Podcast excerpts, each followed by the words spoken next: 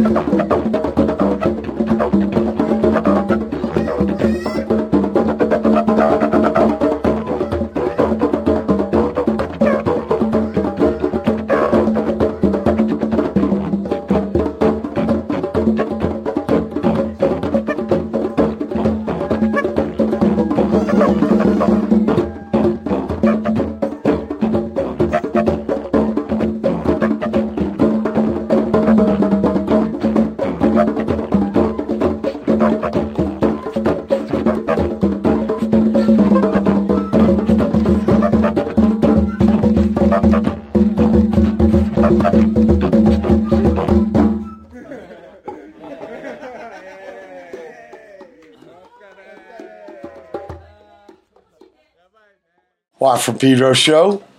Uh, Sunday here in Pedro. Maybe rain tonight, brother Matt. Yeah, a little bit. Sprinkle a little early. Yeah. Yesterday I went out pedaling early because I thought it was going to come down, but it held off all day. Uh, Fireboat 2 was out, and I think it was because of that air raid thing. Oh yeah, yeah. I mean, that's the biggest fireboat in the world now. It's a tractor, and it was in the marina. Was like, "What the fuck is it doing?" Usually they get the little number three or five with the little ladders in the front, but thi- this was the big, Big mama. Yeah, and uh, also another dead fucking pelican. Oh man. Yeah. I, saw, I got a corner of my eye, and I wouldn't. It's a heartbreak for me. Yeah, the bird center's pretty packed. So right? yeah, Dana Point. I have a friend in OC who's been taking care of him. Dana Point, like hundreds.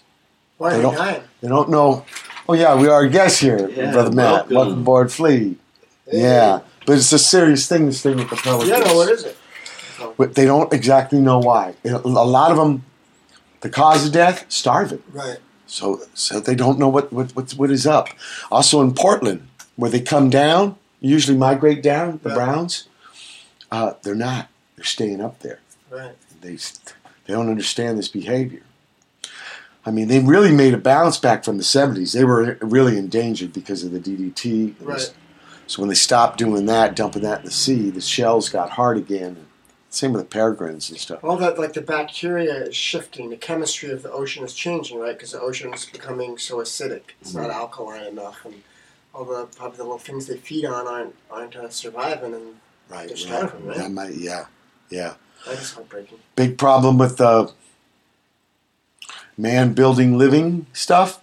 Gets rid of wetland, Right. And there's no filtering when there's a rain, and it runs right off. You know surfing, right? Yeah. If Yeah. you go out after rain raining, sore throat rock. Uh, yeah. You don't want to go out after rain in the city. Yeah, one who Yeah. got staph infection had to have a big chunk of his head removed. Ugh. A surfer guy. Yeah, yeah. Is that your surfboard sitting outside on the deck Uh, there? the neighbors. Yeah, Yeah. mine is. sitting. Is there surfing around here in Pedro? Yeah, yeah. Oh, it's yeah, yeah. Lately. Last couple months has been awesome. Right. Yeah, yeah. We've got a couple like our big Wednesdays, like every ten years. That you know, because You know, I've seen uh, up in Malibu when I was living up in Malibu. I used to see dead seals fairly often, or like dying seals on the beach. on the beach. Yeah, that's real. Like, what Yeah. to do? you yeah, know? yeah. What The big old things. Do you know that we got a hospital up where I practice the Angels gate? Oh, oh, right. Yeah, There's one for mammal, marine mammals, and there's so one they for come call them birds. and they come pick them up. yeah. Yeah. Yeah, One time I- There was a sea lion on a buoy and had uh, the net around his mouth and she was just cutting into his flesh. I told the lifeguards. They called up the people. They came down and got him.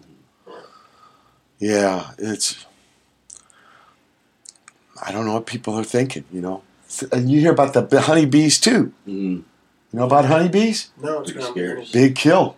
Really? They're dropping off, and if you know parts of the, the big system start disappearing. Yeah. You know about the frogs, right? No. Big kill off on frogs. Some of these things, like honeybees and tree frogs, very sensitive. Right. So it's kind of a little, you know, when, the, when they bring the canary down in the mine, Right. right? Right. Because you couldn't smell the carbon monoxide, but the yeah, yeah. canary fell over. Whoa, something's wrong. Yeah. This is kind of like this. Right. Like, wake up, something's up. Yeah. You're losing your honeybees, you're losing your tree frog, your pelican, your sea lion. Yeah. And, you know, meanwhile, we just blindly charge on, you know. Yeah, man. you know, and you see every time I read uh, stuff about the environment changing and global warming, and the scientists, they've been saying, you know, of course, for years they've been saying, you know, we've got to stop it with the with the with the emissions, and we've got to cut down on fossil fuels and everything. And uh, but now they're saying, well, it's like, yeah, maybe we'll get it, but it's too late. Too you late. know, it's irreversible. Yeah, the, everything's tide's related. turned too powerfully to be. and uh, there will be um, economic thing, and will be uh, lifestyle will be third world, and Yeah. you hear this claim, you know. Uh, I think we need to master a little bit. Up, brother man. Uh, well, third world, you know. thinking about the third world. the worst thing it ever. I know, I know, because you just went and visited, and you know people get by, right? Yeah, they They're- get they're- buying all right? They might not have the right electronic toys or whatever. But Yeah. I wonder about quality of life. What's it about? Is it really about material? I mean, it varies. It's not, not a Yeah. black or white thing. But, Yeah. You know, I just came back. I just got back from Ethiopia, and um, my time in Ethiopia, the feeling, actually, the feeling that I left with, Yeah. was that Africa is the future. You know, um, being there, being in Ethiopia, and after I went to Nigeria last year too with the same group of people. So this time east, last time west. Yeah, yeah, and and um, though Nigeria, Ethiopia was a lot mellower than Nigeria. A very friendly place. Everywhere you went, people had you know smile on their face. Um, one time I was walking down the street with this guy, this Ethiopian guy, and he's like, "Man, I gotta, I gotta take a shit." And I just went and knocked on someone's door, some stranger's door. Know, use your bathroom. Yes, of course, come right in. You know, Yeah. and uh, Wow. it's just like that's the general. That was real indicative of the general vibe there. Like people are just really helping each other out and really sweet and kind and just great. And and uh, the music there, man, the Wow. music was unbelievable. I mean, there is some technology, right? People got um, leashes of s- cell. Yeah, yeah, yeah. They have those. But- they, they have those. I mean, it, it's it was in a week. It was really hard to gauge. You know, you see, a, there's a lot of people that are really poor that have nothing that are living in huts and Yeah. stuff.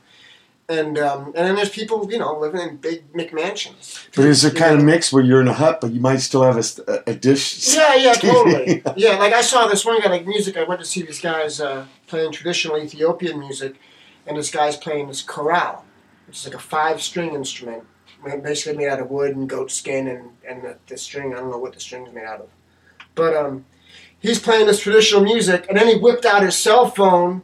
And he had the krar, he had a pickup hooked onto it, playing through an amp, and he whipped out the cell phone, sort of playing it with a cell phone and getting feedback, and like Hendrixing out on his traditional thing you know, which was which was amazing. Uh, so know? kind of mixtures. So yeah, but mixtures. But you know, I I didn't from what I saw. Out even when I was in like rural areas and people were living in, in huts and stuff, they all seemed healthy and happy, and Yeah. That was you know from what I saw. You know, I mean, I know you know the famine that was. People always think of Ethiopia; they just think of famine and Mhm. poverty, and you know that famine was going on in the '80s, right? Like it was- Right, really in the bad. early 80s, and we're getting all these images of people starving and stuff. And I think that had a lot to do with because it was a communist country at the time, right? And uh, they really weren't getting any help, you know, especially from, from the West, you know.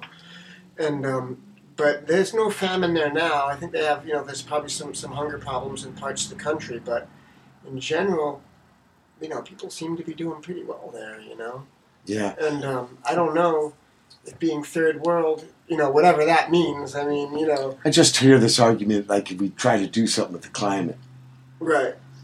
You know, there's a debate, right? And I've heard positions Oh, but, on oh, one oh, side but if we, saying, that we become third world if we If stop we- making we- the money yeah. off the corporate, we, yeah, we we try putting uh, control on um, greenhouse gases. Oh, that means things are more expensive. You have to be Right. spending money on that. Uh, you might uh, people are losing jobs. Uh, I don't know. I don't know. I just I hear this kind of thing, Yeah. and and and um, I'm thinking you're kind of saying like you, you don't want to live like a lot of people maybe are in the world. Of course, they would like to live better too, right? Uh, Yeah. But what is better and worse when you get to it? yeah, I mean, it's like, Is it quality of life, like your- your health? yeah, I just think if your spirit is, is alive and happy and curious and vibrant, you know, that's really what it comes down to. Mhm. I mean, I like making money as much as the next guy. I mean, look at me, I'm in this big corporate rock band, you know, but it's like, I just, that's not what my identity is wrapped up with in terms of, you know, my happiness. And I know I didn't get any happier when I started making bread than I was when I didn't have bread, but I don't know.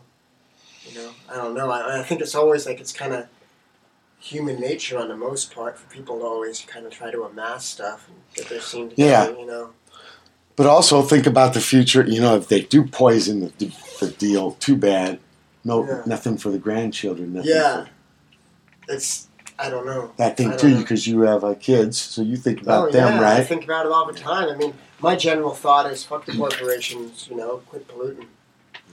You know, that's what I always think. But but then again, I'm sure I'm hypocritical in a lot of ways too, because I enjoy a lot of the uh, the comforts and luxuries that come from from uh, unscrupulous behavior on the behalf of many, you know, global environment destroying things. So Yeah. Like to get down here, you took a car. I Yeah. drove a car. I do generally. In my I own drive, town. Usually, I drive an electric car and I have solar panels at home. But you know, that's also like totally elitist too, because you got to have all this bread to do it. Oh yeah, You because know? they haven't made it econo enough. Yeah, yeah, yeah. It's not affordable. But Yeah. um, but anyways, but but Ethiopia, man, I just you know, no, I'm not real. I'm no. So how did I your don't know trip come about- about? Oh well, it, it came just about. curious? I, I know. Oh, I should I should say we we start off with John Coltrane playing Underground. Oh, want to play that first? No, I already did it. Oh, Song of the Underground Railroad from Africa Brass, and then we heard a Groovy Seaweed by Wah Qi Neh, which is kind of a Japanese kind of jam band, but they use traditional uh, percussion and all this. cool. And I'm curious how the trip came about. Yeah, well, I, I met this guy, Damon Albarn. I don't know if you know who he is. He was a singer in the band Blur in England. Now, England, now he has a okay. group, the Gorillaz, like a cartoon uh, hip hop group, and also uh, the Good, the Bad, and the Queen with Paul Simonon. You know, Oh, the bass player. Tony Allen, uh, the Fela, the great Afro Yeah. drummer Tony Allen, Paul Simonon. They made that record, The Good, the Bad, and the Queen. Which Fela's land was Nigeria, right? yeah, yeah, Lagos. And, and, and what happened was last year, Yeah. I get this email. He started this organization called Africa Express, um, where the basic concept of it is they get a bunch of musicians together and go to Africa, different countries in Africa, and just cultural exchange. Just hear as much music as possible, jam with as many people as possible, and exchange music. Yeah, you know? yeah. And I think he was kind of inspired at a certain time. They had the when he was growing up. Remember they had those Live Aid concerts, Yeah. and they had one recently. And uh, they had these big Live Aid concerts, and it was all these big, you know, American and European stars, and they're all like saying, you know, help Africa and everything. Yeah. And, but for the average African, they're just like, what is this bullshit? Like they look at this thing, and there's like no Africans involved. Oh, right. You know, you look at Live Aid, and there's like not one African. You know, you got all these big stars, and right. and uh, no Africans, and and uh, Damon, he was just like, this is ridiculous, you know. And I'm um, not that they, I'm sure that they help some people. The money's probably some. I'm sure the money, some of the money, whatever. I don't know the specifics. I know you could but be cynical and say, well, it's kind of self promoting. Who I I don't really know. I don't know the specifics of But it. But from an outsider, know, you could look at, or like these cats you're saying Right, in the I land. do, yeah, I do know you could watch just like three day long concert and you wouldn't see one African. You know what I mean? And it's But like the Africans- cause was and there's a lot of them. Yeah. You could there's a lot of good African musicians to Sure, choose sure. from. You know. So, anyways, he decided like that kind of like got under his skin. He decided to start this thing, Africa Express, and I got invited last year to go to Nigeria with them. And being a, a huge, you know, that's where Fela comes from, and the Afrobeat comes from from Lagos, and Fela being one of my all-time favorite musicians. And and I was also told that Tony Allen was going, who was like, I think the greatest drummer walking on the planet. You know, and Yeah, cool. and uh, it was an opportunity to go to Nigeria. And always, like when I was growing up, it was my dream to play with Fela. Like I once met this guy who showed up in Lagos, Nigeria, went to the Shrine, which was Fela's club there. yeah, yeah. Knock, knock, knock. I really want to jam, and like played with Fela's band in, Nigeria. Wow. You met his son? Yeah, Femi. Well, I met him on this trip, Oh, okay. and, and uh, Because he was playing some festivals last year. yeah, yeah, he plays, tours, he does his thing, you know, and he's carrying out, he's, he's Afrobeat too. It's different, you know. Well, his pop brought him yeah, yeah, he played on stage at the gigs and Yeah, sax. yeah, And, totally. And and, and um, so, anyways, I, I went with them to Nigeria, and that was incredible. You know, I mean, so what it was was like gigs with Africans. yeah, totally. Well, this time when I went, it was different. The Nigeria trip and the Ethiopia trip were totally different. When I went to Nigeria, you know, Fela had this club called the Shrine, Mhm. where he played like five nights a week or whatever. He constantly played there. It was packed. It was like a social hub of Lagos, you know, Yeah, yeah. and the wickedest music. You know, you have to Right, right. and um, it burnt down at one point. There was all kinds of crazy shit happened, you know. There, he lived He in had trouble with the government, I know. government. Well, they threw him in jail all the time. His mother. They killed his mother. They Yeah. threw her off the roof of his house. He had the Kalakuta Republic, which was a you know sort of like a Compound, compound where he lived with all his peeps and everything, and and um, they uh, they just you know would come in and just beat the hell out of everybody and Right, know, right. and um, anyways, that, that that's a whole story. But but um, but that burned down. And Femi, his son Femi Kuti, rebuilt the shrine, the new shrine, and um, it's a big place. It holds, I think, the size of the Hollywood Palladium or something. Holds a Okay. few thousand people. No, it's just like a big airplane hanging with a stage at one end. It's not like f- fancy like that or anything. But um, but a, a but a great place. And so last time I went, we went with a bunch of musicians, and uh, everybody we all like got in a hotel. We in a, there's a backyard in the hotel. We all set up amps and drums and just like rehearsed with all all these Africans, you know, from different people from from Senegal, from Ghana, a lot of Nigerian musicians, and we all just jammed all day long every day and worked out a show. And then we went one night and had a big show at the Shrine, which was insane. Without doubt, the craziest show I've ever played in my life Wow. Because a lot of it was it was just jams and like everyone kind of sectioned off and formed little groups and did little sets and I Yeah. ended up like being a complete jam slut as you know I am. With a bunch of sets. I just jammed with everybody. and like everyone was asking me too. Like every time I turned around, someone was going, "Just do this, do do do do do do," you know, singing some bass line in my ear, you know.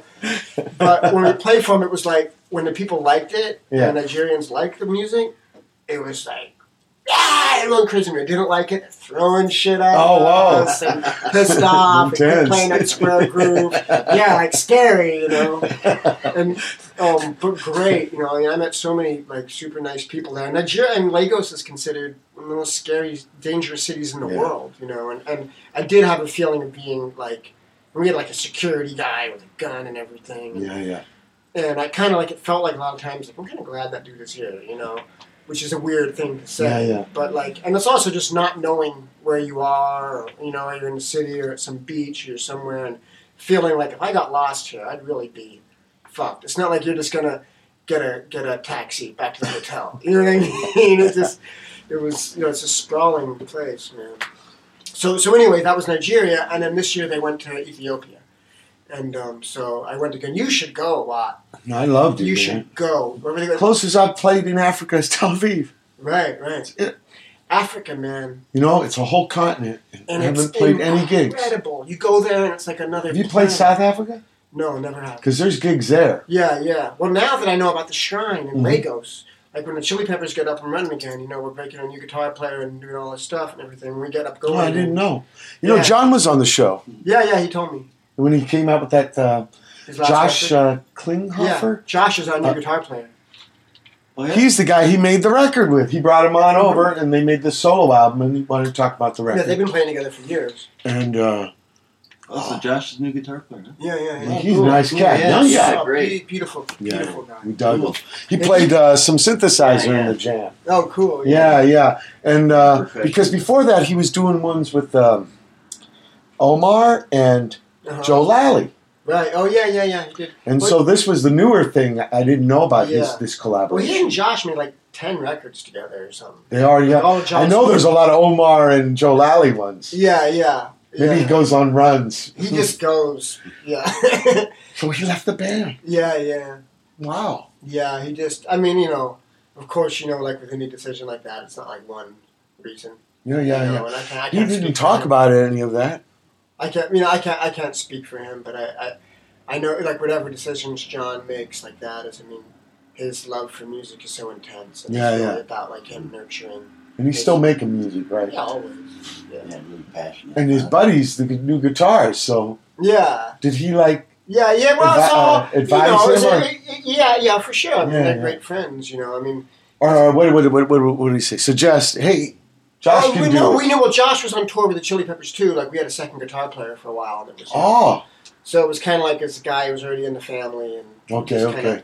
you know, it's more important for us to like play with a bro. Than, Yeah, yeah, right. You know, yeah. I mean, we learned from that mistake. Okay. all the time. So when the band gets, you're gonna go play the shrine. Oh yeah, so that's what I was saying. It's a great gig in Nigeria, the Shrine. You know, I mean, it's perfect. Now, what'd you find in Ethiopia?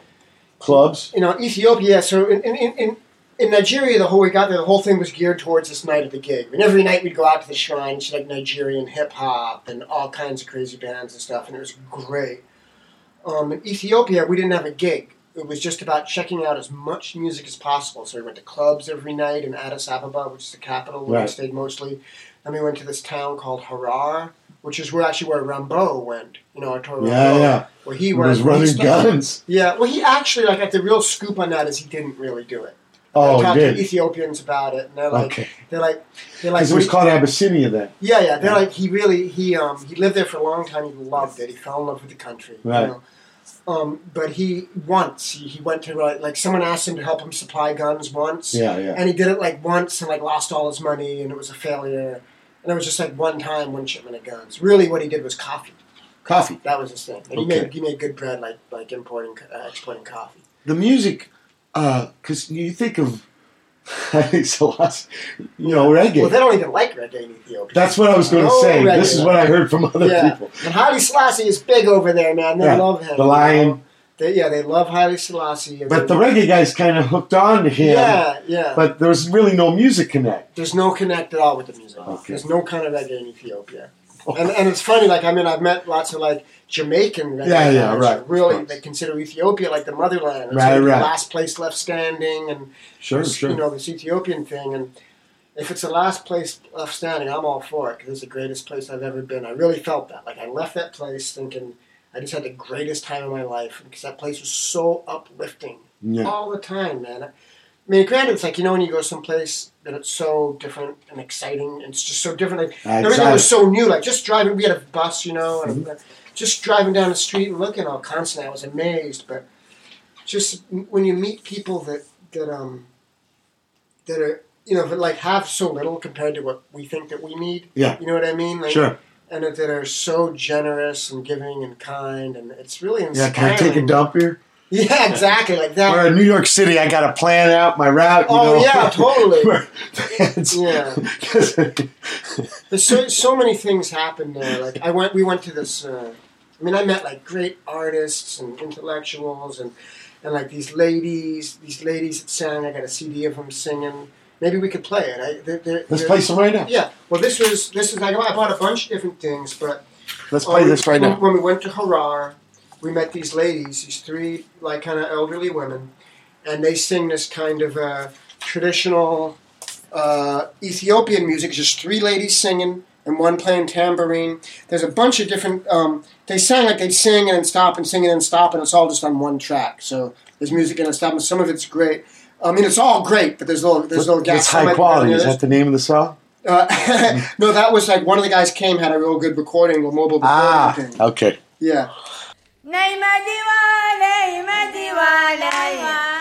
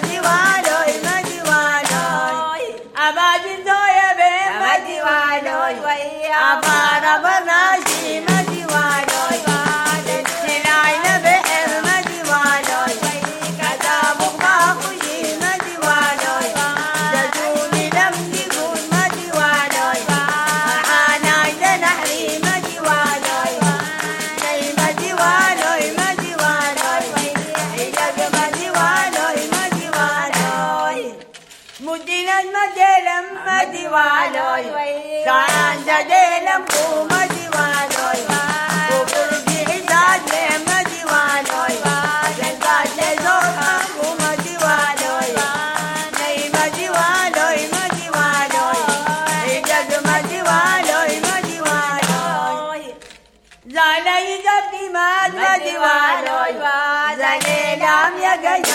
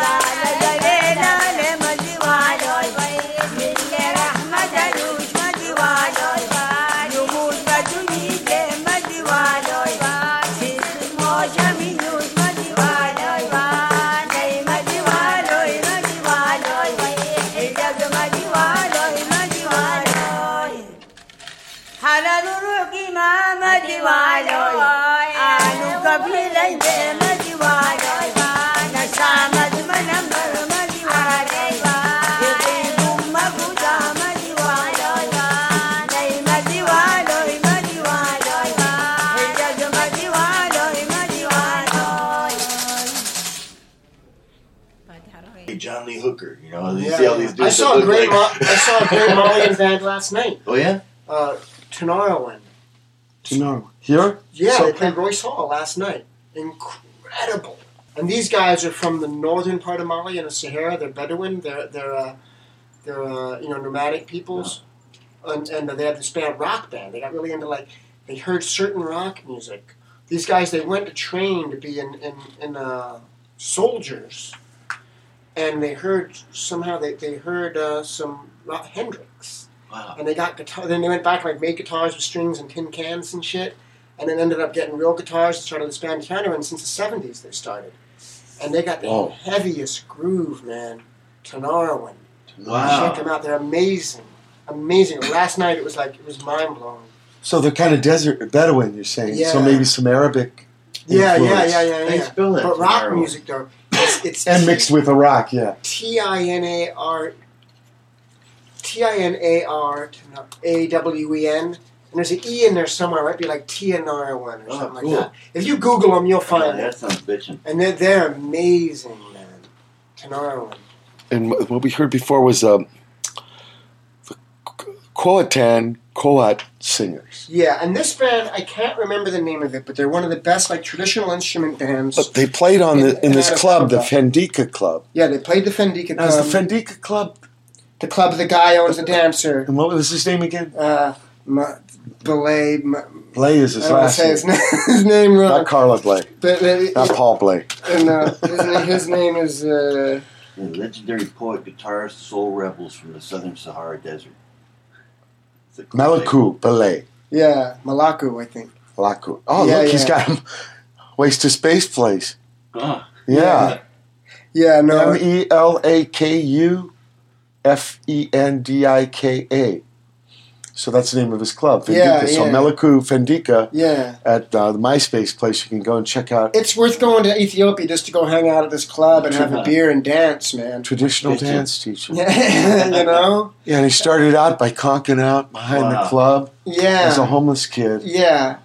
So- A few tip money ends up buying the club. MySpace? Yeah. Trip on his MySpace Yeah, check that out. Yeah. And then ends up exporting it with dance, uh, touring, Yeah, yeah. uh, putting on gigs in his own place yeah, in Addis great, Ababa. yeah, and great music and the dancing, like he really like he's a dance teacher too. Right, right. And these dancers are just amazing. And the I got- I dancing have again, it's, of him on my it's phone. the shoulder thing. Right, right. Yeah, the shoulder moves, man. He gave you a lesson? Yeah, yeah, yeah. We had a dance lesson, but it was hard to do the moves. He was, he was really. And then when he gave us a dance lesson, also we had like the, some of the main instruments that they used there which was the krar, the masinko, and uh, you know, and drums, and then the bass krar, which I tried to get one at the last second. I, I had one and couldn't get it. Like How many? Is it home. five strings too? It's five strings, and it's you know it's it, it, it's like real wide at the end, and then it has a piece of wood at the end with a, like a goat skin Resonator. Yeah. but they pick it up and it's a great sounding bass. Like the guy's playing on this, we're going to hear it's bass. It's a guy playing a bass krar, a guy playing a regular krar, which is like a guitar kind of five string thing, Right. and uh, oh, a guy playing a flute. Do they have pickups on them? yeah, these have pickups on them, and a Yeah, masinko, which is a one string um, instrument, and uh, What bow? uh, yeah, with a bow, yeah, a masinko, and uh, and drums. No kick drum, it's just a hand drums. And they were like the house band. No, I think they just do a gig there. They played at this place like twice a month or something. Oh, okay. Yeah, But you and I can't saw them remember play their another name. place too. And he's the name of their band. I don't know, but I know that they were slamming. Yeah. Uh, That's what's good. important. Is that what's playing right now? I'll, I'll, I'll go get it now. Oh, oh, I see, I see. I just want to fill people yeah, no, in. they were real nice guys, and, and, and I jammed with them too. Like we went and jammed with them, and kind of ruined their music. You think? well, there was some parts that were cool, but also like there, it was it was difficult The time? the time and to incorporate into their rhythm. You know what I mean? And to them come across, and it kind of got kind of muddy. You know what I mean? Yeah, yeah, yeah. But there yeah. were still there were good moments. There were great moments. They probably don't have a lot of experience playing with the Different. the West music. Yeah, real different rhythms, you know. Um, but they're like, but so friendly and open, and What kind of amps? What kind of equipment? they had like a, man, I don't even know. I, don't Was know. it fancy? Was he Not Econo? fancy at all, Yeah. Econo. That's what I thought. Yeah. What about drums? Trap set? Um, no trap set, hand drums. Hand, Hand drums, they play with sticks and with hands. and But he sits up like a trap set on, on, Yeah. on a stool and with a few drums, but there was just no kick drum. You know. Okay. Tambourine, percussion. Um, and this band did not have percussion, um, but but oftentimes they would have percussion. Like when we see people just with singers, they would have a percussion. Okay. And then, and then we see a lot of little bands where they'd have like a keyboard, like a cheesy electric Casio keyboard, um, and like a keyboard, and then a, a bass krar, or maybe a bass guitar, and a krar, maybe a masinko. Yeah, and, and you start off thinking it's kind of like a cheesy sound, and all of a sudden they start getting down, and it's like these guys are amazing, you know? they bring it to whatever they're playing. Yeah, I You got can one of those. that come out of a Casio. I got, I got, I got, I got one of those too. I got one of those. Uh, one of those Casio. Jam. Yeah, one of those Casio bands, and they're really good too. Now, I can imagine because the human spirit, Yeah, no matter what the fucking device. Yeah, and plus, like, like, uh, like when we went to Harar, we saw a band. It was one of those kind of bands, and it wasn't as good. Like, it was kind of like a smaller town. It was like going to see a band like up in Fresno or something. You know, what I mean? Yeah. like they just weren't as hip. You know, but still, they were great. Like, it's like for me, it was still. If that's all I would have seen, I would have been so happy because it's like just the the starting point is so different, and the sense Yeah, of yeah, rhythm yeah. and phrasing is so different. And like, I was just trying to figure it out all the time. you know? Right, right, right. Yeah. What about key stuff? M- harmonic, melodic. Um, well, it, most of it is modal. Um, these simple changes, but but the modal, the modes are different. You know, real Okay. different scales. A lot of Yeah. microtonal stuff because on, on uh, those string instruments, there's no frets. You know, so they have just different scales. A lot of quarter tones. And, Yeah, right, right. and uh, Because I think people, well, U.S. people, closest connection to Africa are the people who came there, but it was a long time ago. So you're thinking blues music, you're not going to really hear that in Africa yeah, uh, uh because the, the big space between the yeah, yeah. the I, I didn't hear hear anything like that there. I'm sure you know. There's definitely you know Well, you exchange. you were talking about the Mali. Yeah, Mali. There's there's a little. There's bit some tiny little with it there, Yeah. yeah, well, it's like that band Tinariwen that I saw last night. That had the night. I Hendrix just thing. from loaded Mali. some. I just loaded some, so I'll get some in a spin. Oh yeah, cool. Yeah, because they're like, uh, you know, they heard blues and Hendrix, and like one thing they really liked was Dire Straits. Somehow they heard Dire Straits and they really connected with it, and that's like you know a big thing for them. Well, Dire Straits is kind of a blues. Things go around, you know. Yeah, no, it all, yeah, go it gets you know, and it, people hear stuff, you know. And like- Jimmy, Jimmy had all kinds of blues in his playing. Oh. So Africa comes back to Africa no, yeah. through all this filter. Fela, you know, Yeah. Fela, he was he came to America from Nigeria in the 70s Mhm. or, the, or the late 60s because he wanted to play James Brown, Right. R&B, funk, you know, and he lived in Hollywood and he Yeah. was was you know getting in on like all like the funk and R&B scene. But then he was like he realized I want to go back to Africa. I want to be African. But he brought back this sensibility and created this new African music, the Afrobeat. You know, from getting into Right, I heard know, Jamaica was like that too. They were listening to R and B guys, Yeah, and that yeah, was yeah. just their take yeah, on a lot of doo wop too, all this Right, and it just became yeah. so. Africa comes back to Africa, Yeah, it all comes around, man. Like I just, I, I was. but I would like what you had the first hand experience because I.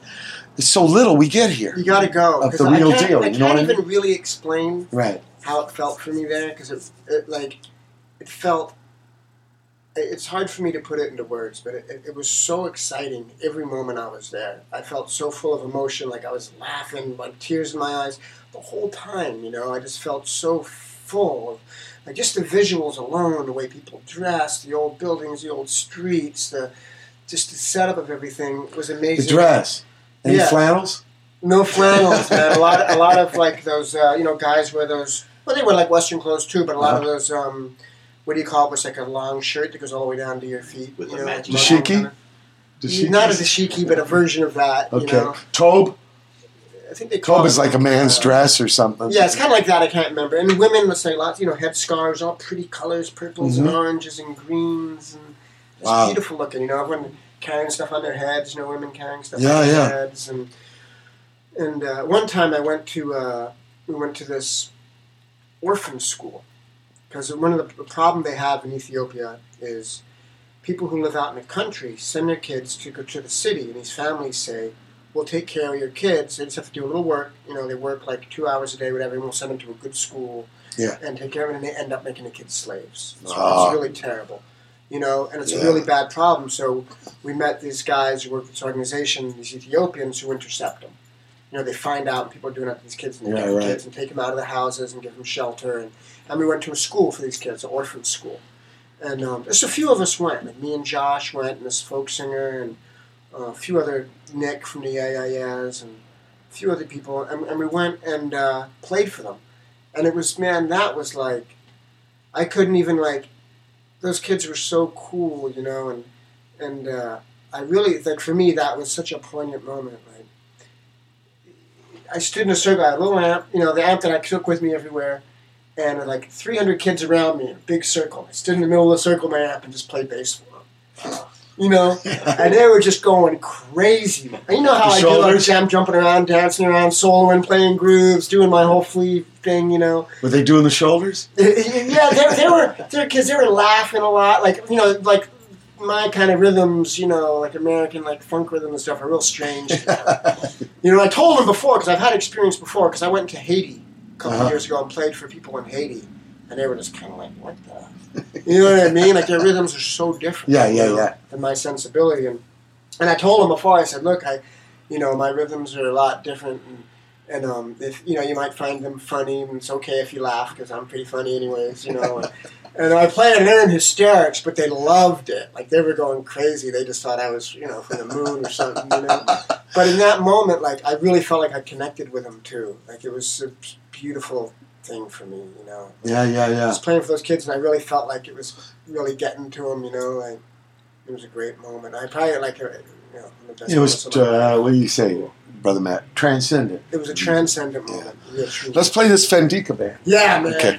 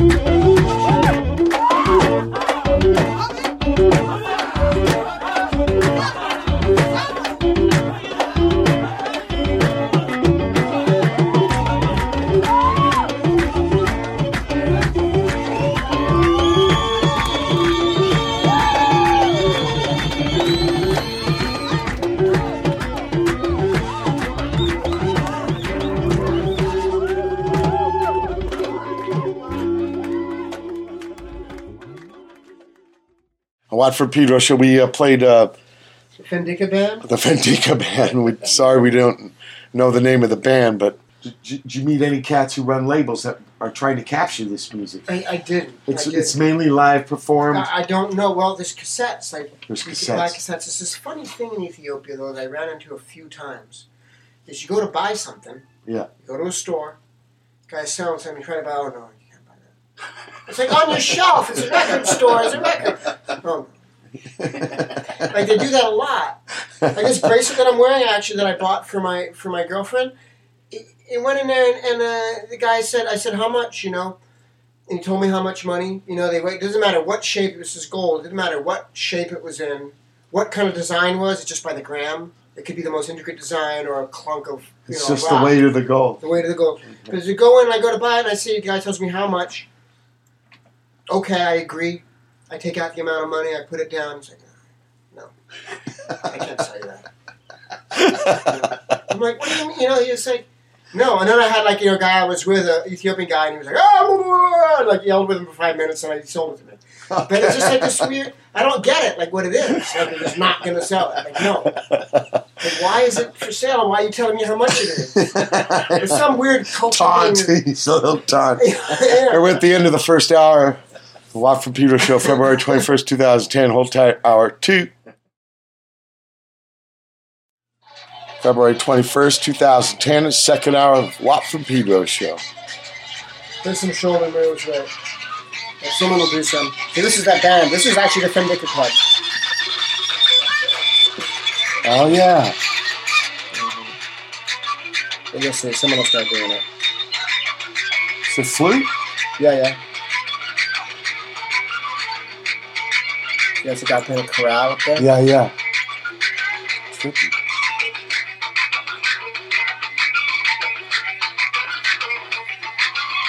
Let's see. Wow, look at that dress. Yeah, she was gorgeous too. Just a little club, you know. Yeah, yeah, yeah. Oh, shoulder move action. Yeah.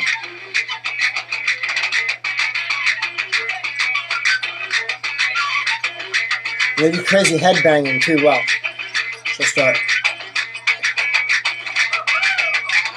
Whoa. Yeah. That's the bass krar? I think that's the, that's the regular krar. So the bass krar, he's playing it right there. It's like a box. Yeah. With it goes like that, and the Uh-huh. strings going out. Like Mhm. It's like a heart kind of thing, sort of.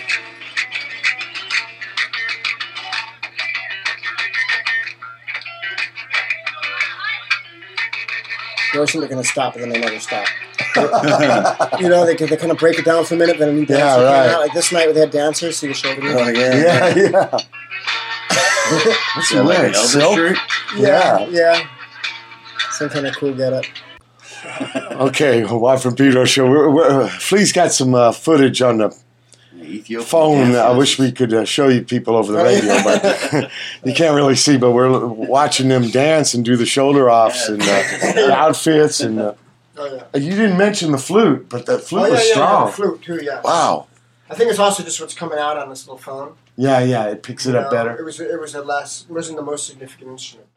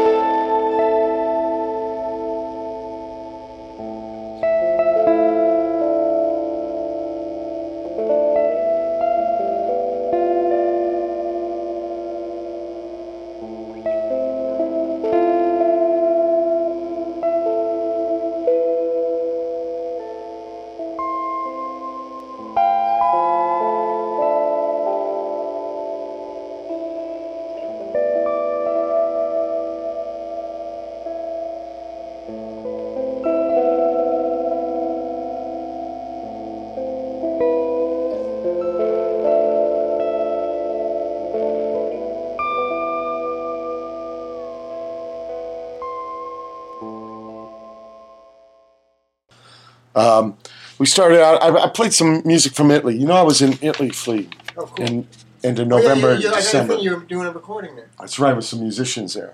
What part of Italy? and uh, let's see, it was uh, a lot of it was in Bologna, it was where we record, um, practiced up, but went and recorded up in the north. Played Bologna, uh, Padua, Roma, Torino, Cesena, and Firenze. I ate a lot of good stuff. and I mean, it's a weird kind of trip, but uh, because we, we, we were discussing the history with Ethiopia and was very bad. But uh, the cats I was playing with, uh, uh, they wouldn't be in on that old history. They would have probably loved it too. Yeah, yeah. And it was really great to play uh, play with them. And uh, Cool. let's see uh, some of the bands. So Tsigoti, yeah, these cats. I did a show.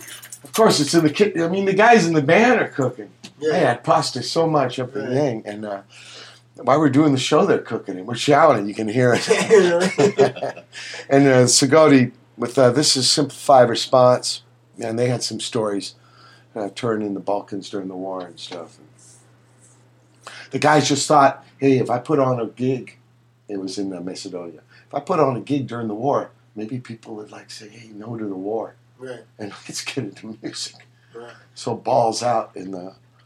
And they came to the border guy stuck a bazooka in the window. And Right. they wanted some heavy metal Right. cassette CDs. Right. They didn't have any, but okay, you can go. Dedicate a song to you. So if you're traveling, maybe b- border guards all over the world, you know, kind of unite under heavy metal. so maybe you want to like sling some, just for some insurance, you know. What a trippy thing. Then they went and they did the gig and the Cody. And then uh, La Via degli Astronauti. These are some young guys in Napoli, and uh, really young. Yeah, a lot of. Uh, I remember first playing in Italy in the early '80s, and a much different scene. It's come around. Uh, I wanted to ask you about because the people in the bands here in Ethiopia are not really young people, right? Um, these were young people. Teenagers. Yeah, yeah. Oh, okay. They're not teenagers, but because I- I've noticed- young, it's like early twenties. You know. I've noticed about young people in a lot of the lands I've been to. Yeah. They all are in touch with like, you know, like skateboarding. or some like kind of things that right. are like, Yeah, I didn't see any skateboarders. No skateboarders? I saw a basketball court. okay, Yeah, Okay, but like- but soccer is. but no punk bands. Um. Uh. No, not No Ethiopia. Ethiopian I doubt that there's ever been one. You know, I, I, I uh, at one point we went to go see. I was with all these English guys, you know, Yeah. and there was an English football game on it. They really wanted to see. It was like Chelsea Soccer. and uh, soccer. Yeah, Yeah. soccer. I can't remember some English Chelsea and somebody, and um, they're all excited about it. And we got to this town, Harar! And I found out that it's playing in this hotel. The, the game is playing, so we go to this this hotel, and in the lobby there's like a hundred chairs, and the game playing on like you know very modest television, you know, but like a hundred people all, you know, in the fold up chairs sitting there, and everyone It's like you know has a drink, and but everyone's like real calm and composed. Like you know, you go to games and everyone's like ah, Yeah, foaming. screaming, you know, and everyone's real cool and like clapping for a good play or, or not. Like everyone was so like mellow and polite about it, but really into the game, like focused on the Yeah, game, yeah, you know, yeah. the strategy of the game unfolding, and um, that was pretty cool. Just a different take, not the. Yeah, With the hooligans. I guess also because it was you know it wasn't it was English football, it wasn't uh, African. And then we heard uh, A Che Prog by Squartet. There's a thing over there called Jazz Core. Have you heard of that Uh-uh. scene? It's kind of like uh, a little. Remember Gone? Greg had that Yeah, band yeah. Gone. It's a little bit like that. Instrumental music, hmm kind of maybe some King Crimson. Yeah, yeah. Gone was like the, the then became the Rollins band. That's right. Andrew and Sim and That's right. He took Yeah. those musicians. yeah. That was a weird trip. Uh, but they have a thing over there, incredible. This guy, um, what's his name? Ma- Manio, Manlio, Manlio. He plays guitar without a strap. Hmm. He puts his foot up on the chair. You know, Yeah, he yeah. don't wear a strap. right. I like it. This guy can jam like a motherfucker. Wow. He ain't really. He's in Roma, but if you say that I'm from Terracina, you know, he's from Yeah. a smaller town on the coast, and he's very proud of it. Man, can this cat rip? Wow. You know, on on a trip he's scared. And usually the the uh, trios and the bass player doing kind of funk, Yeah. Drummer cobham kind of style. It's trip, you know, yeah. but it's got a vibe of a punk thing. Yeah. Uh, interesting stuff. And that's Squartet. Do you know Zoo? They're another Roma band, but they use a bass drum and saxophone. Hmm. Another instrumental Mhm. thing that you, you, you might dig on. And then we heard, get what is the jazz core like? What is the kind of music like? well, I was kind of explaining it there. It's it's instrumental. It's uh, Yeah, yeah. Very like technical, but it's got a vibe that's kind of Right. wild. Right. You know, Like so I it's wouldn't call it like instrumental, fusion. but is it, is it like like a lot of chord changes and odd time a lot of riffs and, and, and a lot of switching around in time Right. stuff. Um, hmm. I wouldn't call it fusion like because Right. it's it's very intense and emotional. Yeah. But but, Well, the, so is good fusion. but the skills, yeah. yeah. But there's something about fusion that's more. Um, I feel yeah, like maybe it, maybe maybe I- it's got some closeness to I it. feel like I feel like fusion gets a bad rap. Well, some fusion. Maybe I'm I'm talking But about. some everything, you know what I cartoon mean? I mean, like like Mahavishnu Orchestra. Like I love them. this is kind of close to that. Did you ever see them? I never saw. Them. I got to see them in Really? Long Beach. It was the Birds of Fire. Wow, you saw that? Yeah, I saw it. And that was intense. I bet. and and yeah, in a way, it was kind of rock and roll. Right. You know, I know when I'm thinking fusion, I'm thinking more of the Return for, to Forever. Right, right, right. Is that different than Mahavishnu? Yeah, a lot. Different. I mean, I, like think there's a reason Forever. why there's more than one band, probably. Right. Yeah. It's a, in, in the, the idea genre is pretty fucked up, ain't it? yeah. It's almost a marketing man's idea. Yeah, yeah. So it's say fusion. That's why I'm scared to say that word because all of a sudden it Yeah, puts in people's minds, It right? comes up. Well, it comes up as being like this, like jack off music, like like musicians showing off without any real emotion or passion or Yeah. trying to communicate anything outside of their amazing skills. You know, Okay. and and I, I and I feel like it's an unfair rap because you get that in all music. You know. I think the word kind of came from because isn't "Bitches Brew" the first Yeah, yeah. It's funny. It, it comes from when it's usually when it's good. It's jazz guys going into the rock world. When you get rock guys going into the jazz and going fusion Yeah. that way, it usually doesn't end up being as good. You know? Okay. That's what I Because there's a Mingus song called "Come "Cumbia Jazz Fusion." really Yeah, and it's very old. It's Right. like from the early, not very old, but from early '60s. He dates the rock thing. Right. But I think he was thinking maybe uh, fusion with uh, cu- uh, Cuban beats and Yeah, this yeah. kind of stuff. Because Yeah. Diz got into that, Yeah, yeah. and somehow getting the uh, U.S. Right. version of black music in with uh, maybe rootsier Right. black musics. The fu- fusion just means putting things together. Yeah. But when we hear that now, right, it just puts pictures in yeah, your mind. Yeah, yeah. So- They're little fake plastic palm trees or something with your eyes in. Palm trees on the stage. and then we heard Hank by the Space Pony.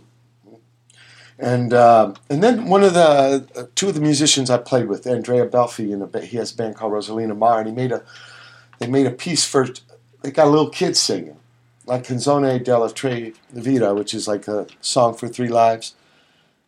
And then Stefano Pilia was the guitarist, and he did this India thing, part of his last days. These guys, both these guys came from more uh, like they're twenty years younger. I like that. it's a trip. They come from avant-garde, so more like the dronings Right. kind of thing. Opposite of loud notes, like uh, Mario Yeah, yeah, yeah. and Squartet. Uh, ambient, Right. interesting takes. For me, I'm kind of uh, I, shit. I, I think everybody's got something to teach me. so I'm, I'm all ears, and I want to go to Ethiopia. But that was a great experience for me. The, the record's going to be mixed in three weeks. Other than that, yeah. So this thing now, I'm I'm trying to do where you just go somewhere and go do it. Yeah. Just make a record, play with these guys, learn from them. Yeah. Yeah. It's not where you're from; it's where you're at. And because they're, they're big life lessons. Maybe it took me to get to middle age to exp- appreciate Right. this, but I'm into that. Uh, so uh, I want to play some more music from your Ethiopia trip from for you, and then we're going to do the spin cycle. So let's let's. Oh, and the spin cycle is going to have um, um, Flea collaborate with you. Cool. Okay. So uh, here's uh, something from uh, Flea Strip.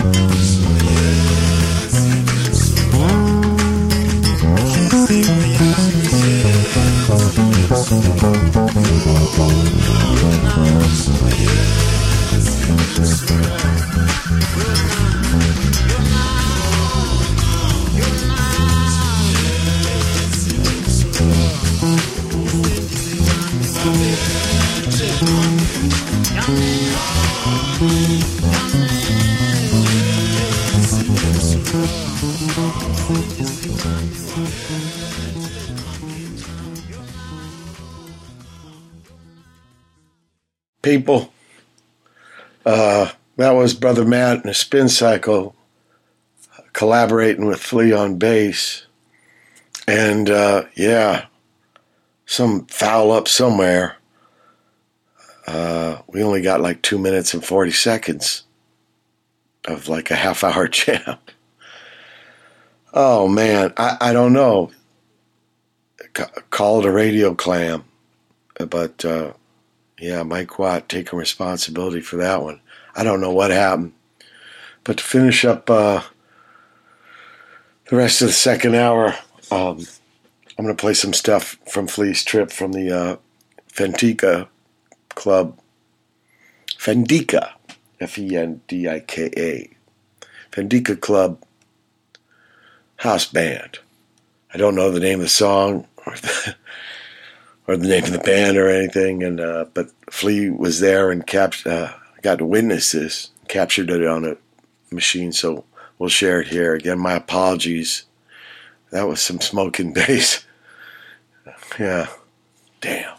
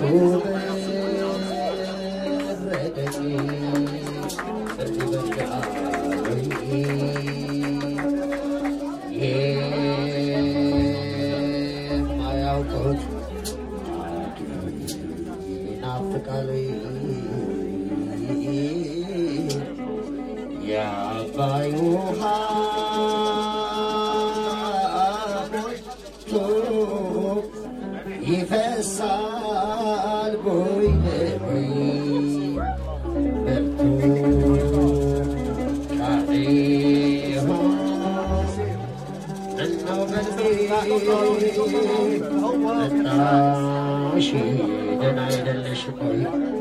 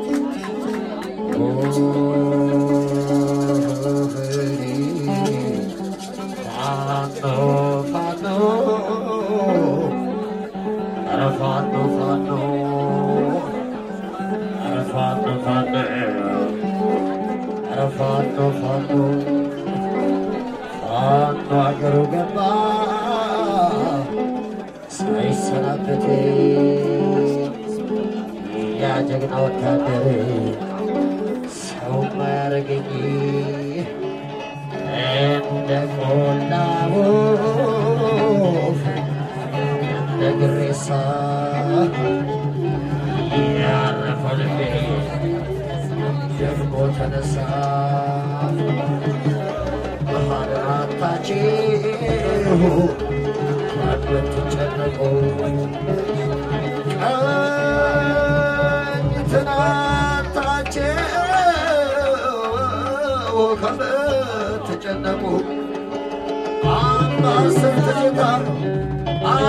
የባቲ የኢትዮጵያን ባህር እናንተም አታችሁ ከምትጨነቁ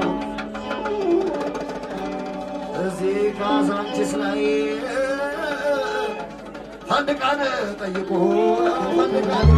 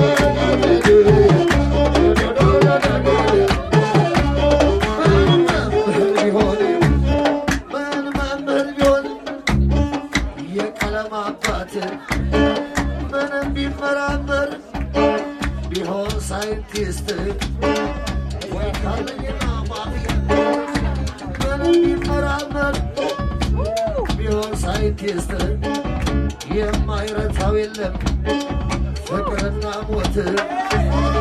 እሺ በይኝና ልቤ ከተት ያጠርቃ በሰማይ ለኢትዮጵያ መስጠት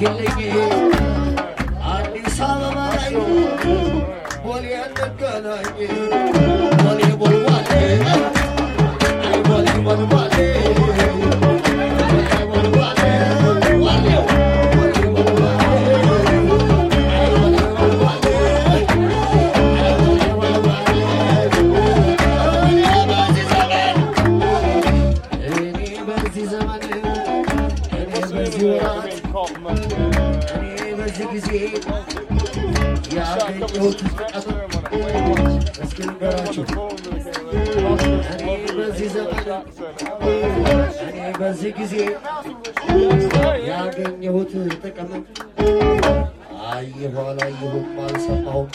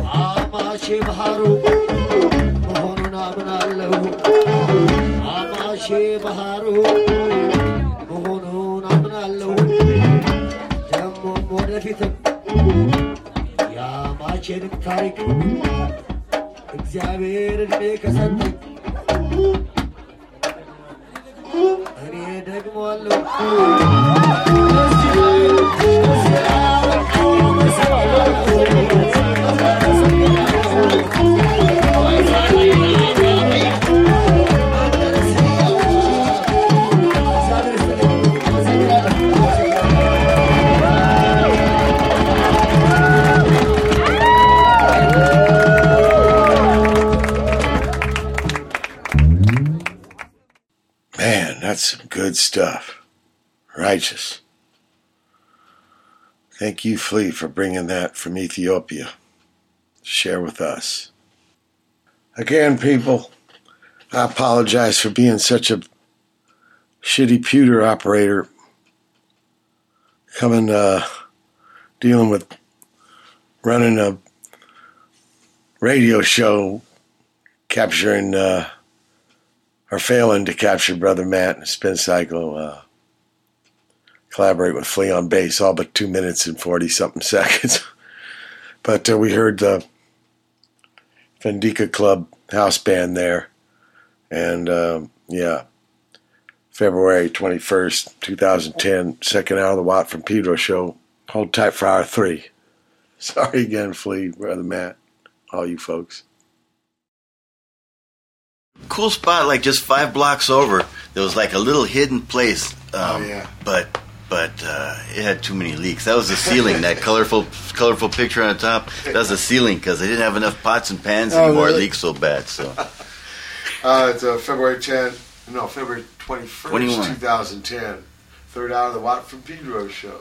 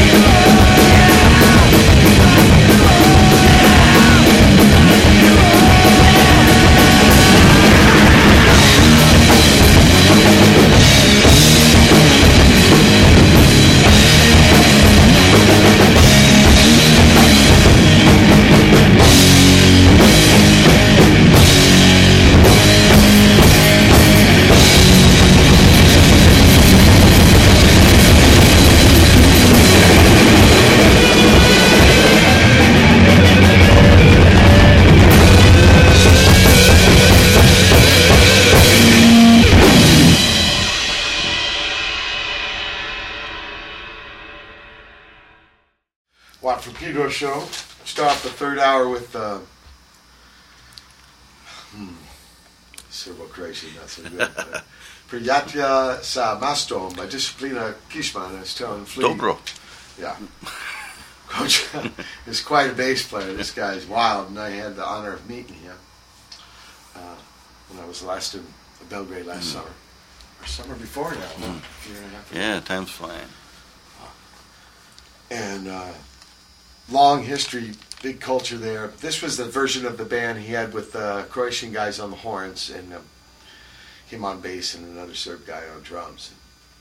They actually tried to go to England because you know it got kind of heavy, right? The war, and man, they got hosed out.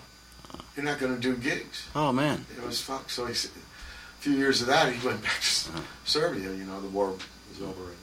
And so uh, music's just such a great thing. And then the other these uh, so-called important issues, bullshit, gets in the way always. then we heard a band from England called Beard, and a song called Bloated. And that's trippy stuff. And from Japan, Boris. You know Boris? I've heard of Boris, but I. I don't really know Boris. and Furi. Uh, Flea, we're kind of going backwards because we started the show off with you talking about something that just happened last week, but I'd, I'd like you to talk about your, your journey in music and how it start. Well, it's interesting that you asked me that because I've been thinking about that lately and talking to people about it. Not so much about my particular journey, which I'm Yeah. you know ready, ready to talk about, but you know I have this music school, Silver Lake Conservatory of Music. Yeah. I started with some friends in Silver Lake, and a lot of times we get calls up at the school. We'll get you know we have like 700 kids in there now, so Wow. but, but we get get a lot of calls from people, and they say like, you know, well, my grandson, he's really showing an aptitude to music, and you know, we think he should take lessons. Like, great, but it's kind of I feel like I always want to say, every kid has an aptitude for music. I don't believe. I, it's just like you could be born into it. You're just. It's just like I just happened to when I was a kid, when I was um, eight years old. My mom divorced my dad and remarried a guy who was a jazz musician because she started, you know, she anyway, she hooked up with this guy, and he's a jazz musician. So all of a sudden, there was music around me all the time. I went from a real square house. My real dad worked for the government, for the Australian government, um, and it was a real square, no music, no art. It was like, uh, you know, he went to work every day with a briefcase, came home, we had dinner. You know, it was real, real cut and dry. You know. Um, So it's a contrast. and so yeah, so my mom remarries this guy, this new, and he's a jazz musician. And all of a sudden, there's like jams at the house. And I come home from school, and these guys are there, like playing Charlie Parker songs, saxophones and drums and basses and jazz going on, and upright bass, you know, going for it. You know, he's a bass player, and and it blew my mind. I was like, holy cow! I mean, it was literally like If you if you would yeah if you would right now like turn into a mouse you know what i mean or some magical be invisible or something that would be no more magical than what that seemed to me when i heard that when i was a right. kid like these guys just blowing and sucking and hitting on these things and making Yeah. this music Yeah. i couldn't believe that they could do it and i was like well i'll, I'll give this a whirl you know and then i started playing trumpet when i was a kid and wanted to be a jazz trumpet player and uh, but but I'll go on with that. My point is being I just happened to be around and be exposed to it and be in, in a situation point. where I could nurture something that was amazing, clearly amazing to anybody. You know what I mean? Right, right. And um, because I remember I had one other experience when I was a kid, much younger. I must when I was living in New York, I was like six years old or something. Yeah. I was walking down the street, and in the alley behind my house, there were these kids, and they all had like trash can lids and brooms and all this stuff, but they had a hidden radio somewhere playing music, like rock music, and they were playing Yeah, it, my minute. miming it, but I thought they were really doing it, and I was like, what's the trick? You know, what's the fucking trick? How do you do it? You know, because I thought they were really making the music. They had the hidden radio, and they were they were tricking me. You know, and they were they were succeeding. You know, and so and so, but then when I saw these guys actually doing it, it was kind of the next step. Like, hold on, because then I was really making a connection between the blowing on the saxophone, the sound coming out, the hitting the drum, Right, the right. different sounds, toms, the cymbals, and the fact that they all had this language where they could communicate, and there was no like they weren't reading music, they weren't had no plan, yeah, they were just playing jazz, you know, and. And so that was so exciting for me. And then my stepdad, he said, "Well, you know, what instrument do you want to play?" And I said, "Well, I like Louis Armstrong. I like to play the trumpet, Trumpet. you know." Okay. And um, so I started playing trumpet. it was Louis Armstrong. it was Louis Armstrong. Yeah, it was it really blew my mind, you know. And I started playing trumpet and uh, and started, you know, for a little kid, I was doing pretty good and playing in the school band. I, I played and went to, to the L- L.A. public schools. Right. I played at Bancroft Junior High School. I played at Fairfax High School. Yeah. You know, I played in the band, the orchestra, the jazz band, the, the the musical production band? band, the marching Yeah. band. But the Fairfax High marching band, you know, we didn't have. We were the only school of all the football games we had no uniforms. You know, all of the schools had big hats and the epaulets. sure. Epaulets. We didn't We didn't have the Ours are black and gold, right? We're yeah, the well, we just had a T-shirt that said Fairfax Band. That's a kind of- And we also, and we also just like we had no moves. We walked out into a clump in the center of the field and rocked some jumps. But we were pretty good though. We're, Okay. Like musically, I thought we were pretty good. Um, we played a lot of like we had like Stevie Wonder songs. We had a good band leader, you know, who, who arranged the stuff for us. And um, and, and rather have good music than good uniforms. Then. Yeah. Oh yeah, yeah, totally. I loved it. You know, I must admit there was a lot of pot smoking going on, you know, that time. Um, but um, and so I, you know, I played in the, in the school music, and I just wanted to be a jazz trumpet player, you know, because I was brought up on the jazz, and also by my stepdad, it was kind of that elitist jazz thing where.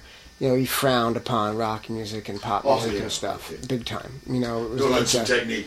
Yeah, get some technique, and that music is all about haircuts and Oh, yeah, making yeah. money, and you know, Yeah, which, which band is, there's the uniform. point. Band uniforms. Yeah, you know, it's a point. You know. Yeah, no, um, totally. uh, you know, even though you know, as you as you know, I learned there.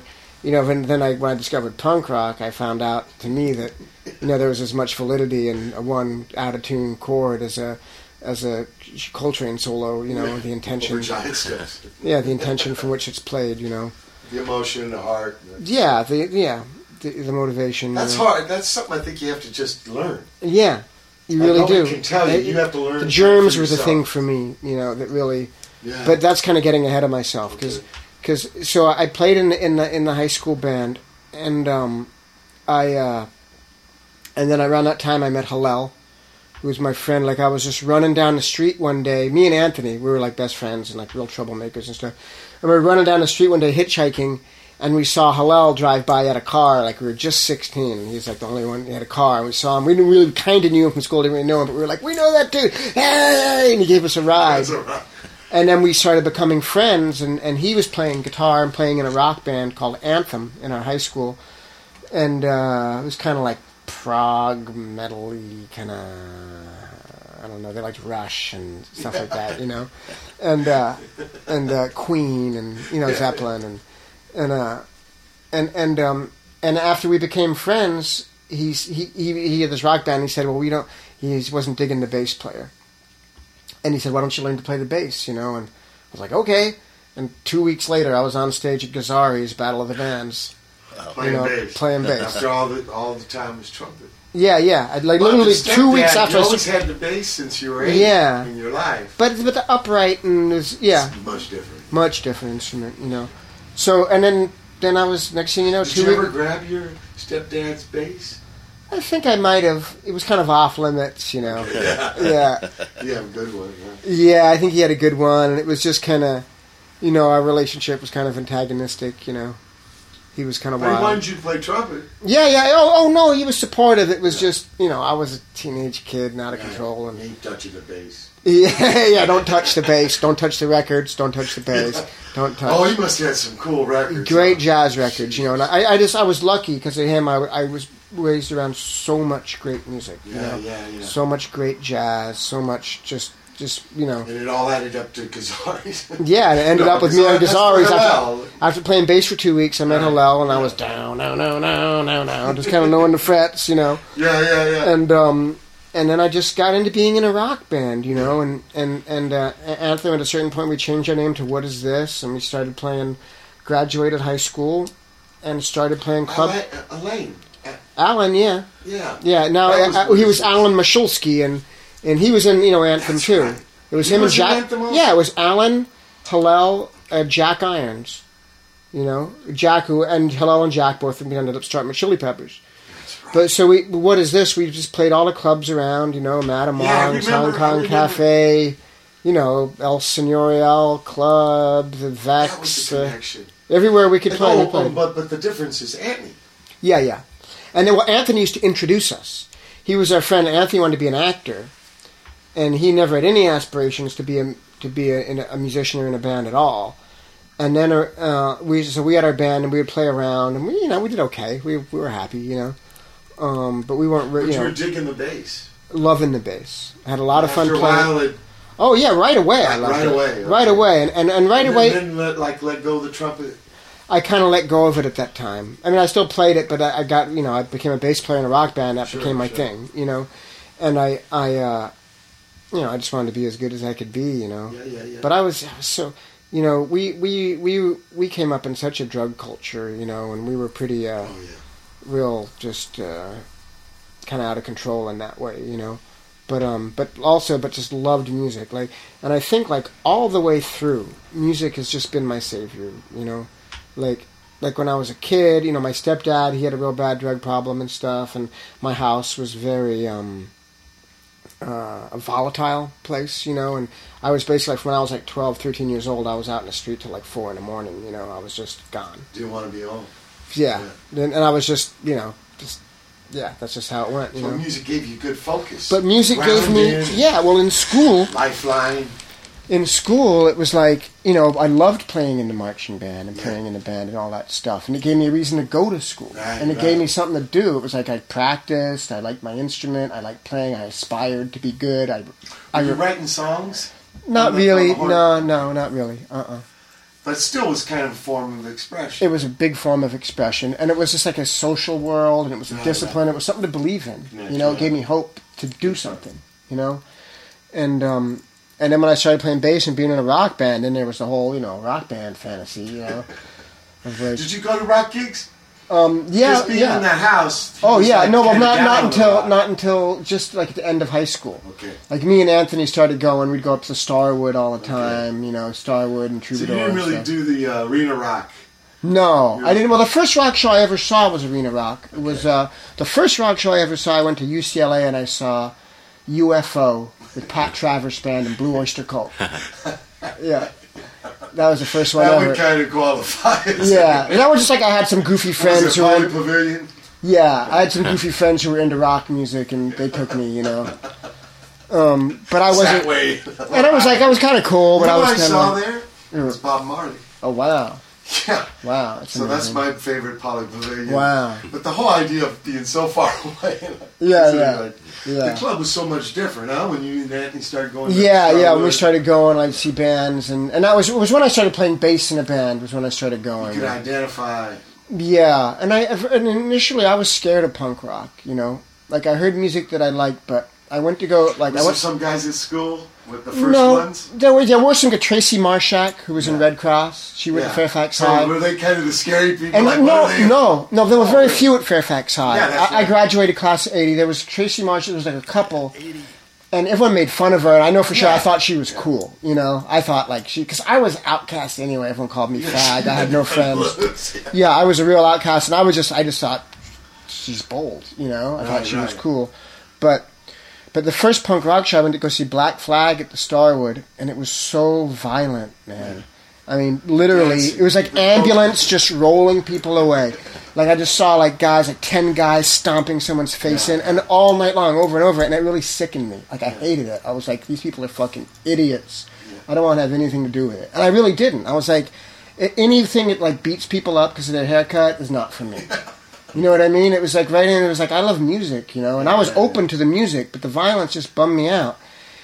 And it, it was a little while after that I that I um, what kind of happened to me, in like getting into punk rock, is I I uh, I was not getting along with the What Is This guy so well, and I went to uh, one night I went I took acid and I went to the Club Lingerie and I saw Fear play, and I thought it was amazing, you know, like just like the dance of the fast hands and the bam bam bam bam bam Not bam bam bam. at the lingerie. Yeah, yeah, and it wasn't, and I was just on acid, and I was just Yeah. like checking out the music and getting really into it. Oh no, their stuff was like Beethoven in a weird way. Who said they were, yeah, and they were like good musicians like Spit and Philo the- and stuff. The, the thing they threw in their songs was intense. Yeah, and for me, like liking like all that like prog rock and stuff that I and Hendrix, like I was real attracted to being to like the virtuoso thing of rock music. yeah, sure. And I saw them and they were real good players, and I was like on acid. And anyways, I was loved it. The next day, I was like, I saw this band; they were great. And um, even though I had seen punk rock bands, I really liked. I saw X, and I really loved X.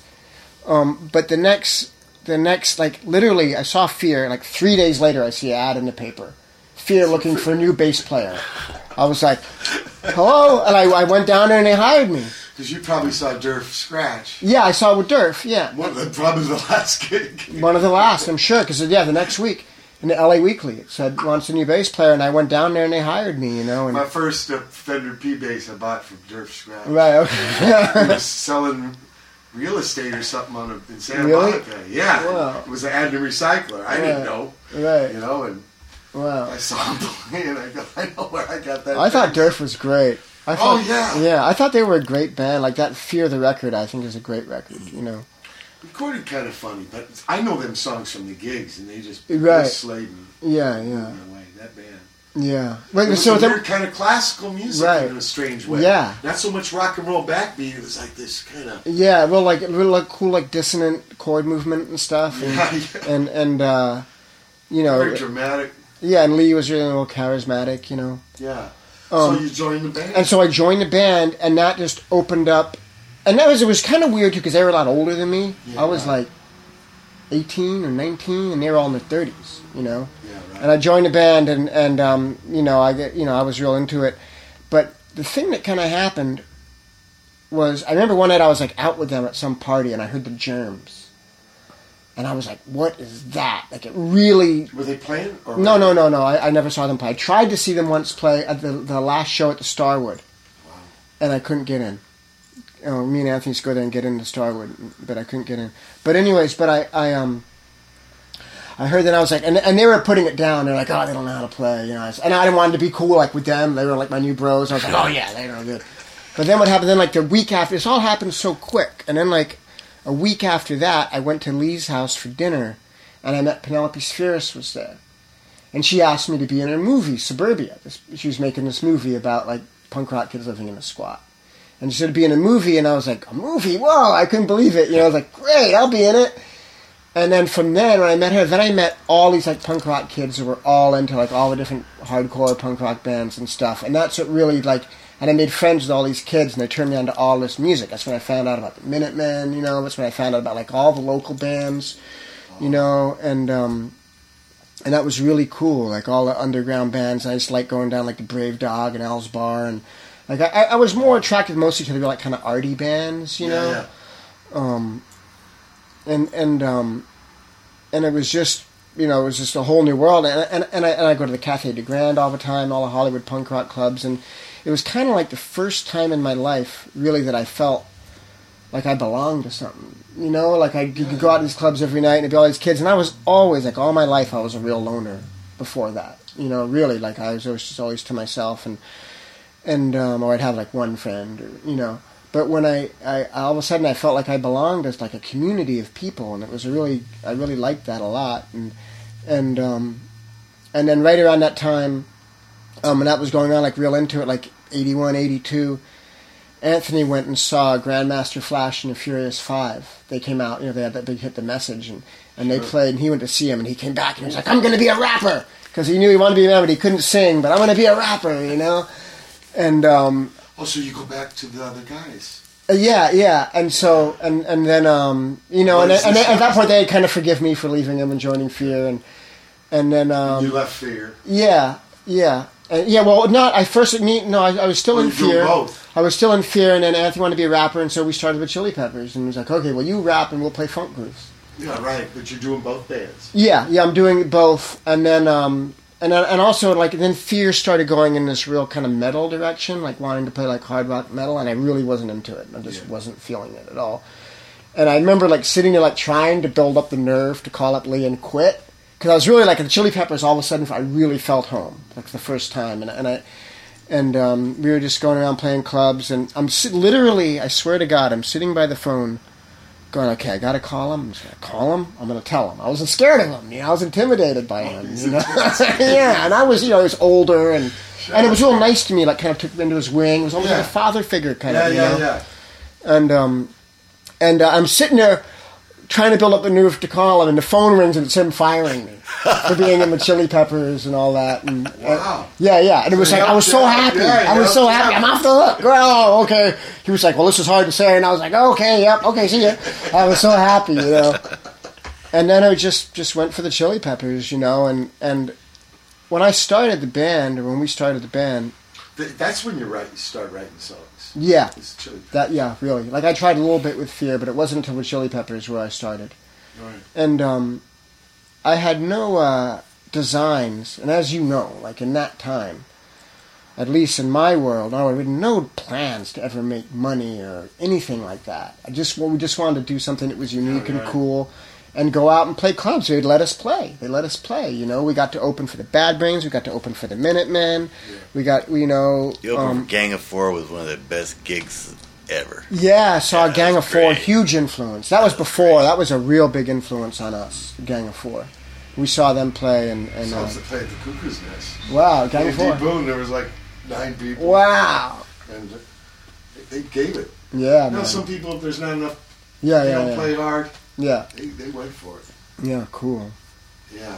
And it was trippy how big they put the bass in the band. Yeah, yeah, and great bass lines. And just You know, that real. For us, that we knew of this other England band called the Pop Group. Yeah. reminded us of that. Yeah, yeah, yeah, But we never got to see the Pop Group. yeah, yeah, They never played here. But Yeah. we did see those guys. yeah, And, you know, the Cuckoo's Nest. yeah, They didn't care, man. They went for it. yeah, yeah. Cool. You know? It, that was, Yeah. No, that must have been in their first record, I guess, right? It was. It was. Yeah. Yeah, well, now I feel like it's like people start bands, and it's like the way the world is now. They start bands like let's get a lawyer and an agent and a, you know, this and a that, and be famous, you know. And I, and I like back then it was just like I wanted to make my my dream was just to not have to have a job because I always had full time jobs this whole time too. Yeah, yeah, you know, I worked in an animal hospital, I worked liquor store, I worked photographer's assistant, whatever job I could get. And not fancy photographers, just like for the school yearbook pictures, you know. um, uh, so it it was just you know, and I mean, You all- want to make music your job. yeah, I wanted to make music my job, and and it got like the Chili Peppers, you know, it happened pretty quickly. You know, we started making enough money like to uh, to I could pay rent. You know, I could pay rent and eat, and it was amazing. You know, and and You know, uh, you get- getting Hill House says play bass. yeah, yeah. Did you like check out other? Did you like investigate when you were listening to records while you were on the trumpet? Uh-huh.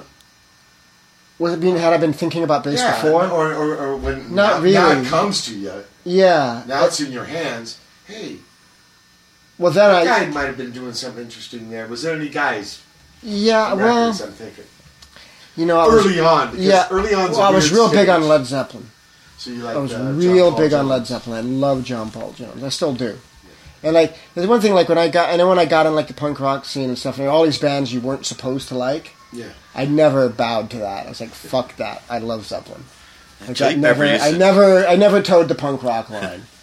I was never cool like that. I just, I couldn't under, I couldn't not like something I liked. You know, like it's always been that way with me. Like I never, like everything that I've ever liked, I still like. Nothing has ever gone away. The Peppers Yeah. used to do some cool Led Zeppelin sets, huh? What's that? I that? saw you guys do a couple of cool Led Zeppelin Yeah, sets back yeah. in the day. That was great. Yeah, yeah. I, I you know, yeah. Those We, sets of Led Zeppelin. I don't know about Uh, a few songs in a row. Yeah, I guess so. I can't uh, probably.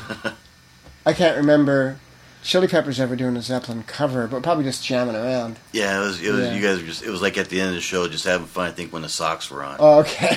yeah. Well, you know, a big thing for us too, like always from the beginning, and even like in what is this, was improvising. You know, it was such a big part of our our uh, our thing. Like we we didn't even play. We improvised and just jammed more than we played songs. You know, and that we didn't really. I don't think that like we really understood the songwriting thing that well. Ah, You know what I mean? Like sure. like, and even with the Chili Peppers, it was you know just grooves yeah, yeah, yeah. you know, and Anthony would make up raps over the Right, grooves. right. I mean, you saw us early on. It was Yeah, just, yeah, yeah. You know, I, we just wanted to make grooves that we thought were real unique and wild, you know. And But the, that was big with bass.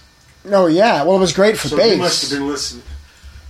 Did all those lines come to you, or were you listening to Anthony After you on to some records. Yeah, well, we all just listened to I think that was. Sugar Hill people. Yeah, Sugar Hill. So maybe uh, Yeah. Mr. Wimber, Doug Wimber. Yeah, that we used to listen to that. Yeah, Doug Wimbish, and you know, I was real big on Jaco Pastorius. You know, and uh, and I didn't get into really get into like I loved. I knew the popular P Funk stuff. Like from when I was high school, I liked P Funk. Like I knew like you know Mothership and One Nation Under a Groove and stuff. And it Those wasn't until the Chili Peppers were like well going and stuff until I really discovered the funkadelic Yeah, and, yeah, and all that, okay. all that. You know, Billy Bass. Yeah, Billy Bass, awesome. I saw him play a couple of years ago, and he's just incredible. That guy. He started young in that band too. Yeah.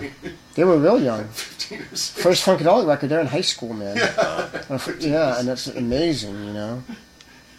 You know, Bernie Worrell was like, about, you know, they were great musicians. Yeah, yeah, yeah. Yeah, And rocking, rocking you know. hard. When this this weird kind of line, I mean, for bass players, it's ridiculous for people to say, Yeah.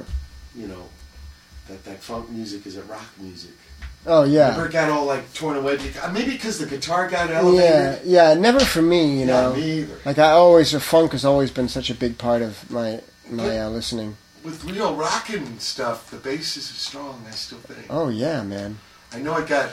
Maybe you could hear it better at the arenas. Yeah. And Yeah, I, I just something about being a support quote support guy. yeah, You know, rock is really rhythmic music, so you need support. yeah, yeah. I mean, you know, I mean, They did it- it to drummers too, though. Yeah, I, I always f- felt like, like you know, when I started playing the bass, I, I definitely wanted, like when I would see rock bands when I was in high school. I remember thinking, well, if I ever play in a rock band, Yeah. I'm going fucking crazy. you know, like I am not like I, I just like it seems like because I was just like the whole thing seems like the most exciting part. So when guys go crazy, Yeah. so I'm just gonna go crazy the whole time, and that was my plan. You know, and when I got him one, it was just you know, I, I, you know it's, it's just it made sense to me. You know, and I, When you were guys were playing the clubs and stuff, yeah, yeah, I mean, you're playing with bands. You're seeing the guys play. yeah, yeah, Did yeah. you- Cats. Yeah, That's guys I love rock. record, huh? Yeah, well, I loved the Minutemen, you know, a lot. You know, I loved you guys a lot, and you're playing so much, you know. And when Double Nickels came out, I was just like leveled. I, I listened to it just over and over and over and Uh, over again. Norwood. Norwood, yeah, yeah, Norwood was great, and there were other really good bands. You know who I band I used to like was the Suburban Lawns. I think his name is Bill. Yeah, Billy. Yeah, and there was um, there was this band that I really loved who didn't have a bass player called Neighbors Voices. I don't know if Oh, you ever yeah, saw them. They were these that. French guys, and they were like it was real like arty, Trippy. trippy, wild, odd grooves, and and I met those guys and I think they played them. the left hand on the synthesizer. Yeah, that yeah. was the bass. Yeah, yeah. I, I, yeah, I, I became friends with those guys, and that drummer Joel. Like we used to play together See, a lot. My idea of that, because I come from the punk before hardcore. Yeah, yeah, So yeah. it was wild.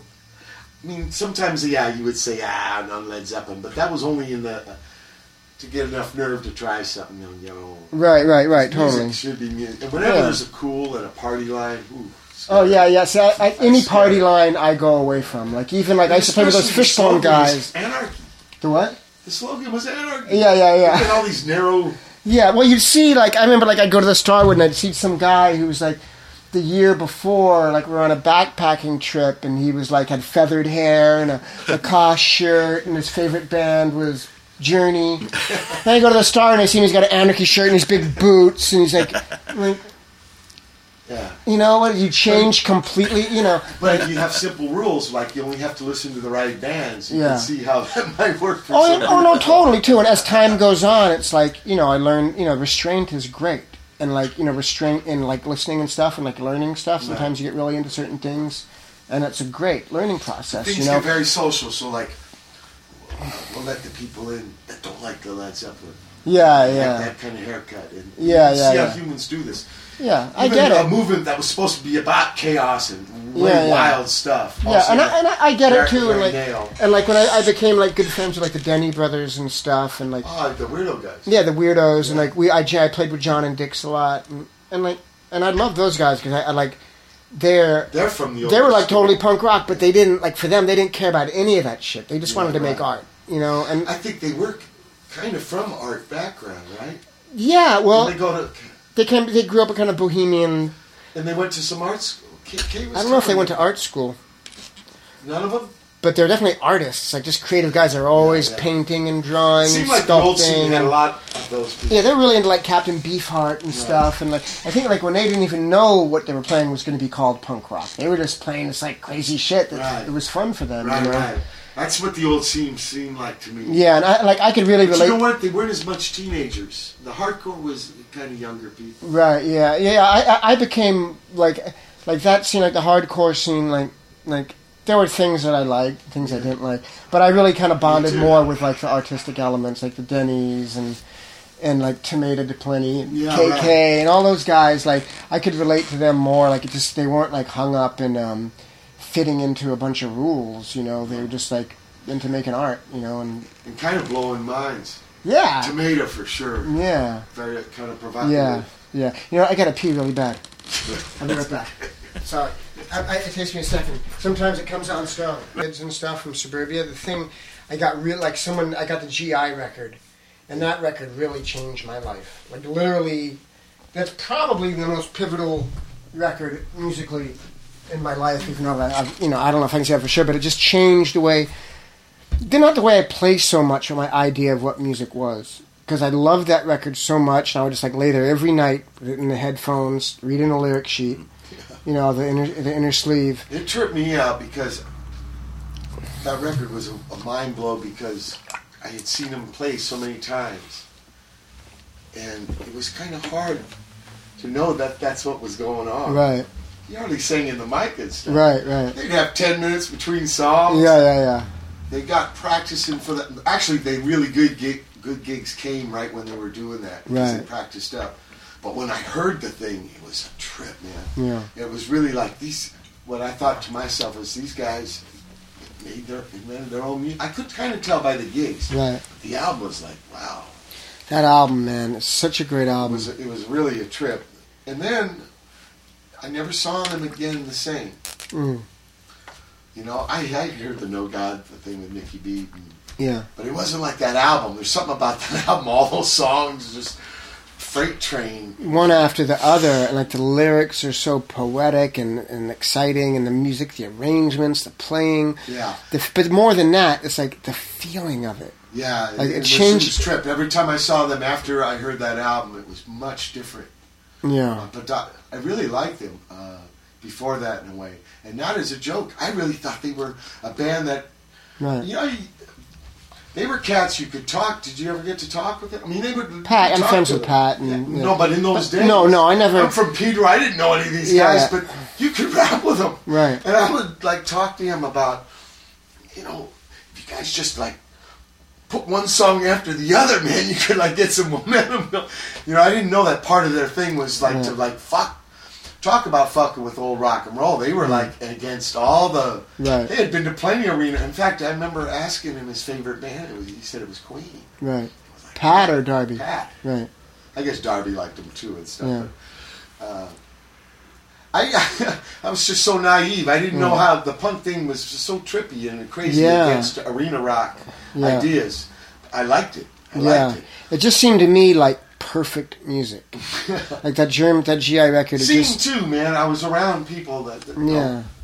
Raymond with Coltrane and uh, just so many doors open to me. It's Yeah. hard to tell people because they saw it as such a narrow thing, or like that thing, uh, that experience with the, the Black Flag. Yeah. yeah. I, I saw that shit. I didn't dig that. I didn't like that.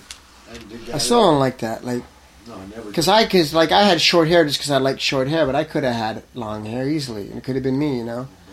Yeah, bullshit. But I just like I would listen to that record and it just like the feeling of it was so powerful, with like this you know punk rock music, you know, and it just and it, it, it like up until that point I had put all of my. My, my well not not to say all of it but most of my excitement in music was the quality of the musicianship for what I saw I was like well these guys really play well together they can play really well they have interesting ideas and all that stuff was there, but in this real kind of simple way. You know what I mean? And but it was just so powerful. It was it floored me as much as like when I listened to Louis Armstrong when I was a kid. Yeah, yeah. That same way, and I was just like, yeah it just impact. yeah, it just man, it just all of a sudden I had this thing. It doesn't matter what I play. If I play it with every fucking fiber of my being, it's going to mean something important Yeah, because yeah. that's who I am, and that's my nervous system, my soul, my psyche, whatever it is. It's going to mean something, and and after that, it was just like I just felt like I couldn't fail. No matter what I do, I'm going to put all my heart into it. and It's going to be good. Like I just felt like I'm going to do the Chili Peppers, and and I had that started with Chili Peppers and had that attitude. I just didn't give a fuck. Right. You know, before that, I cared so much. I wanted to be Yeah, good. I wanted to make. We got to, you know, it's all got to be perfect. And and after then, I just like it freed me completely from all these constraints change- of having to live up to something. Change your idea of it. Yeah, and just Even play. though you had been doing it a long time yeah, from the school band and everything, yeah. uh, made Yeah. you made uh, maybe made more personal for you. It made it more personal. It made it made me feel like I didn't. It wasn't like some magic trick of having to be famous or having to be some genius musician or having to be anything. I just had to be myself, and that myself, like the germs, taught me that just being myself and doing what I do was as valuable as anything else, and that's what I'm going to be. Do you see music uh, going someplace, or does it seem to come in like cycles? Like like you just checked out a new music on another continent. Yeah, yeah, yeah. Some of the stuff very traditional and stuff. So what's new is you hearing it, Yeah, yeah, yeah. and so maybe rediscovery is a big part of it. Maybe music isn't just moving in some like Yeah, no, it's discovering things and being touched by things, no matter what it is. Like It going, have came from a long time. Yeah, like going to Ethiopia, like those three ladies that, that were the first thing, you know, like they're playing this music. It's like a thousand years old, Yeah. older, old ancient Ethiopian stuff. That's where the first people come from. Lucy, you know, that they found the oldest bones there. Right, right, Lucy. You know, and and and um, it's just that that feeling of hearing something. Like when I saw those three ladies sing, it was like no distractions. Like you know, like as a musician, I don't know if you think about it like this, but for me, like when I'm playing gigs or doing anything when I'm playing, it's always like the thing that I'm wrestling with and the thing that I'm reaching for is that place of no mind. You know what I mean? Of like no thought, no thinking, what am I going to play next? Nothing, just being a vehicle for this thing to f- I flood have through the fear of the choke. Right. well, you know. they call it red light fever. It's Right. like when you know you're being recorded. Oh, right, right, right. If you can just get that out of your Right. mind, you play so much better. Well, that's the thing is because you because you're thinking about like all the the fear and the thoughts is like what is the end product going to be? What are the means to the end? You know what I mean? Like what what is it? You're always playing to to get something, Yeah. to get a good recording or to do a good gig or to gain Yeah. something in some way to be proud of this thing that you created. Instead like I saw these ladies, they didn't give a shit They about were in moment. anything, Yeah. and that's just how it is for them. Like they, all those distractions and all those things that I'm always wrestling with didn't exist for them Yeah. because they're just playing this music because they love it because it's what they grew up with and it's what they do. Yeah, and they got together and it was no, it's so relaxed and so beautiful, so pure, man.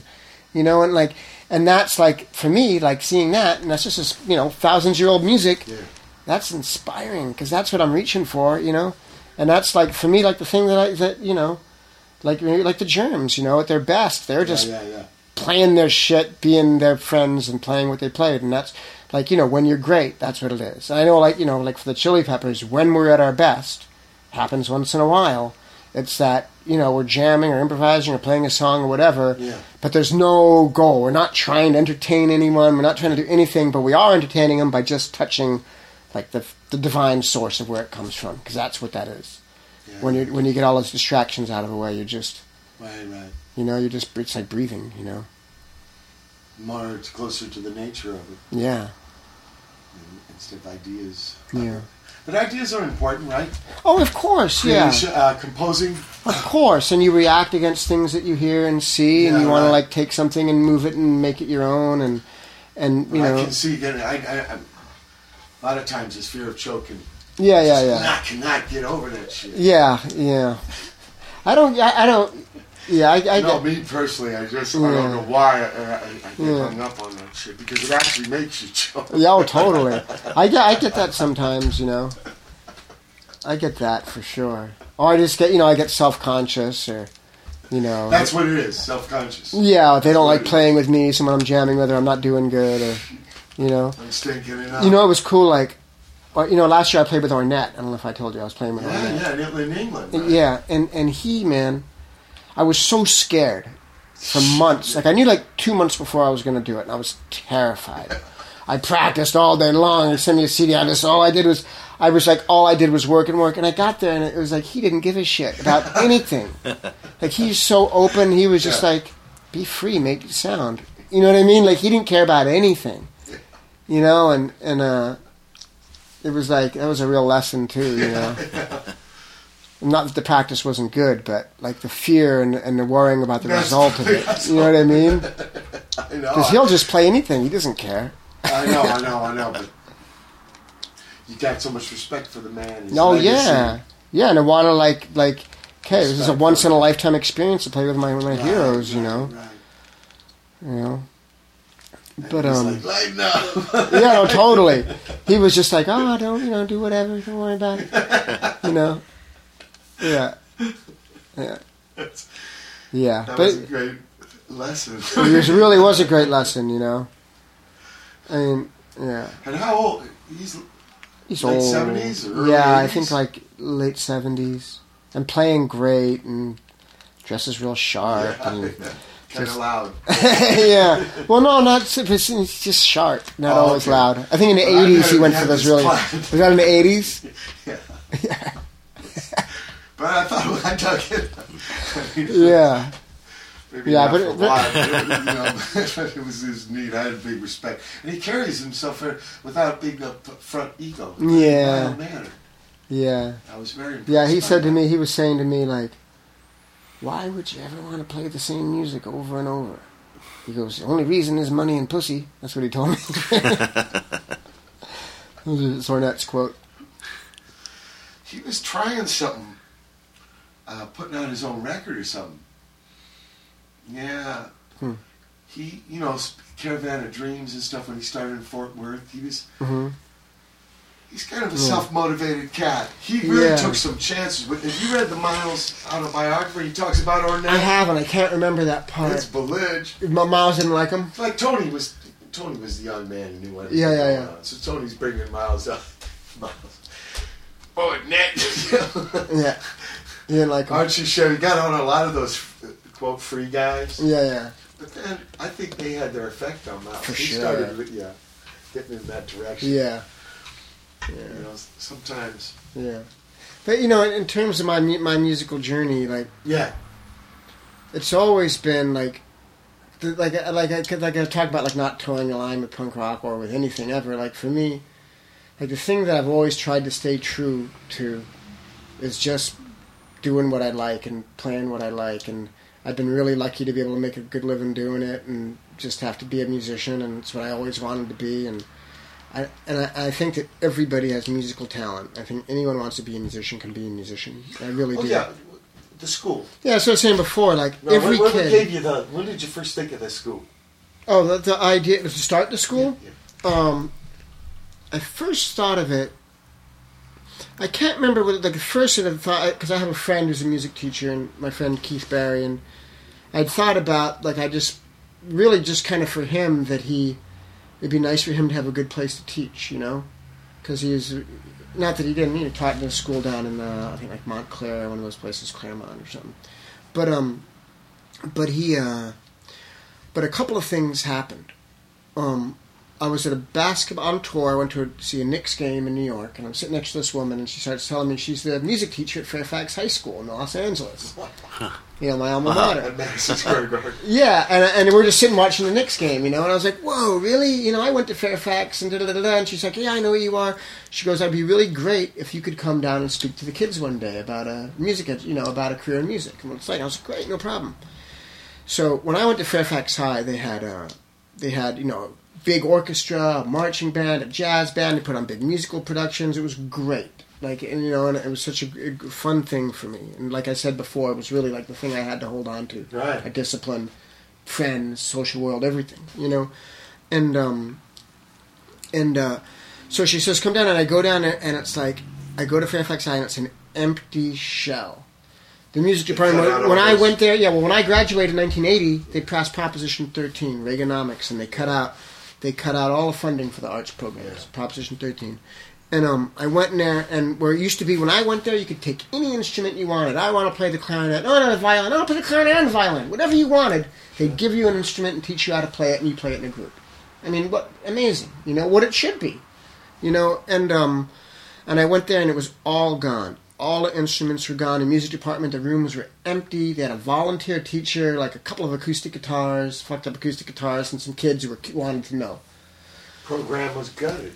Gutted. It was gone, and it was really like heartbreaking to me because that place that I remembered being so alive and music coming out of every room. You know, there was like nothing there, and uh, and it was really you know, and I played for the kids. I went down there with Willie Waldman and Perkins, and we played and you know talked to the kids and stuff. And the kids were all excited that Willie played with Snoop. that was the big hit of the day. Um, but after that, we um, uh, um, that that really got it in my head. I should start a music school. I really should do this because you know these kids don't have not doing it opportunity. at the public school. And that and that really in my head. And then but the final straw was about a year after that. I went to. Uh, I was in, I was like kind of like depressed about something, so I went down to Mexico, and I got this book by by Horace Tapscott. yeah. And uh, it was, was seen him a bunch. yeah, he wrote this book called Songs of the Unsung, and it's his biography, and it's It's at the Watts Festival. and he well, and, and it was a really great book and it talks about like how he started off his jazz career and he was doing really well he was like touring playing with different people getting signed making his own records but he felt really drawn to make a community center and a school for kids in la and he started this this music school in los angeles um, in south central and uh, billy higgins got involved and and um, i'm spacing on the name of the place right now but he started this music school they they and they, they did gigs. They started orchestra. Kids they had formed an orchestra. When the kids got good enough, they joined the orchestra. They did gigs at Leimert Park, World Stage, Yeah, yeah. um, and it went on for years and years. And he really believed in it. And it wasn't just a his place wasn't just a music place. It was also dance, and poetry, Culture and center. cultural center. But it was a place where kids could go and learn learn music. And I was like, that's it. You know, if I don't do this, I had this idea. I'm doing it. I went home right away, and I just was like called my friend Tree, got Pete Weiss help me. I was like, let's get a place. I'm paying for it. We get a place. We build it. We make it a music school. We hire the teachers. We do it. I'm doing it no matter what. It's the youngest student. The youngest, well, my daughter is taking violin. She's four. Okay. Yeah. Cool. You see, my, yeah. Um, Oldest student? there's there's there's old people in there, like old men, old Wow. yeah, senior citizens. So it's not just kids. It's for anyone. Okay. Yeah, it's mostly I'd And say how many students? 700? there's 700 going in there each week. Yeah. Nice. Yeah, and we also we use like there's a, a magnet school called Camino Nuevo nearby that we use um, for group classes because we don't have a big space Yeah. for for our group classes, and um, in exchange we like our teachers teach there, teach their school, and um, and uh, and then we use the Barnsdall Theater. Let's just use their theater for recitals, and uh, and it's just it- what about the teacher thing? Is that hard? um, well the teacher? to it's to be one or to get them. No, for you, like, Oh well, it's been like when I've I, I've taught because you started with that cat, that- the Claremont guy, right? He Yeah, yeah, yeah. one, He's the dean, and he's still the dean of Oh, the school. the dean, yeah. And he had been like teaching music for a long time, and so he knew a lot of teachers and stuff to start with. And as time has gone by, you know, we kind of fleshed him out and got Yeah, like sure. a choice group of teachers. You know, um, teaching it's great, man. I, I've only done it like I did two six month stretches because I didn't want to. You have to have time to really do it, you know, because we don't want teachers that are going to teach and then disappear. Right. You know what I mean? It's really important for continuity with Right, the kids right, right. um, but it's really good, you know, like um, having a relationship but, with but, a but kid. you picking teachers. Is that kind of tough? oh well, I, I don't. He does the picking. Okay. Yeah, yeah, yeah. Yeah, because I- And he's he's kind of a hard ass about Okay. it. I, I, you know, I But it's probably not just technical; it's some kind of people skills. Huh? Like, but- Yeah, but no, it is for sure. It is for sure. Like like It's I. not about just reading rules and uh, yeah, well, different instructions. different. There's different types of teachers. Some are more like real strict and academic. Some are more like Lonnie Marshall. You know, he's a bass teacher Yeah, there, and he's wow. more kind of like learning to play along to records and stuff like that. Teachers have different things. We try to keep it as academic as we can Sure. because we don't It's want. still about reaching the kid. yeah, reaching the kid. It's about reaching the kid, and different teachers have different ways. But we definitely want our school to be about technique and fundamentals and learning how to play an instrument, not at all about aesthetic. Like if you want to be a rock musician, be a rock musician. You want to be a classical musician, whatever you want to do, go do it. Music's music. Music's music, but but we're teaching you know Some academics and fundamentals and technique and reading music and, and, and theory and like that. So we just don't want to be about like sometimes people get that think oh flea school it's going to be like rock star camp or something. And, and you know and it's like nothing to do with any of that. We're you know and um yeah it's just been great you know and it's like it's, you know, we're coming up on our 10th year and it's just really flourishing you know. It's like it's this other thing like having a good idea and going and doing it, and like it really was a lesson for me. You, you can do stuff, you know. Like actually started it and did it, and here we are ten years You're later. using that same method to Yeah. give back. You saw bad situation. Yeah, no, I just saw, yeah, down. yeah, and was inspired by people doing something really great, like what Horace like, Tapscott You know what? did. It was good enough for me, and I'm, I don't need it. No, Yeah. It was like, no, there's still debt. There's still need. Yeah, but great. yeah, no, totally, and you know. I just I feel like the the arts, you know, like actually Keith or Tree, my friend, I call him Tree. He he um came up with this like kind of a his like little slogan, which was like you know you talk about the three R's in school.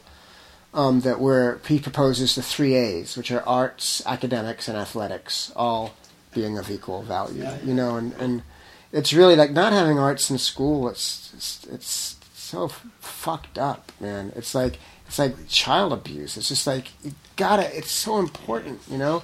You're gonna have a bunch of like kids grow up as ignoramuses with no And the music only used to uh, sell a candy bar or Yeah, music just to sell, and this is stuff that gets forced down their throat on the radio, and what's cool, and American Idol, and all this like corporate bullshit. Thanks for teaching us about Ethiopia. So Yeah, that was yeah, yeah. righteous. Okay. Yeah. Yeah. And th- these ideas are great. And uh, I want to thank you for being on the show. Thanks for having me. I'm glad. it's to great having you. Yeah. Um, Brother Matt, thank you. Cool. Aiding and abetting, always. It's uh, February 21st, 2010, Watt from Pedro show. Thank you again, Flea. Thank you. Keep your powder dry.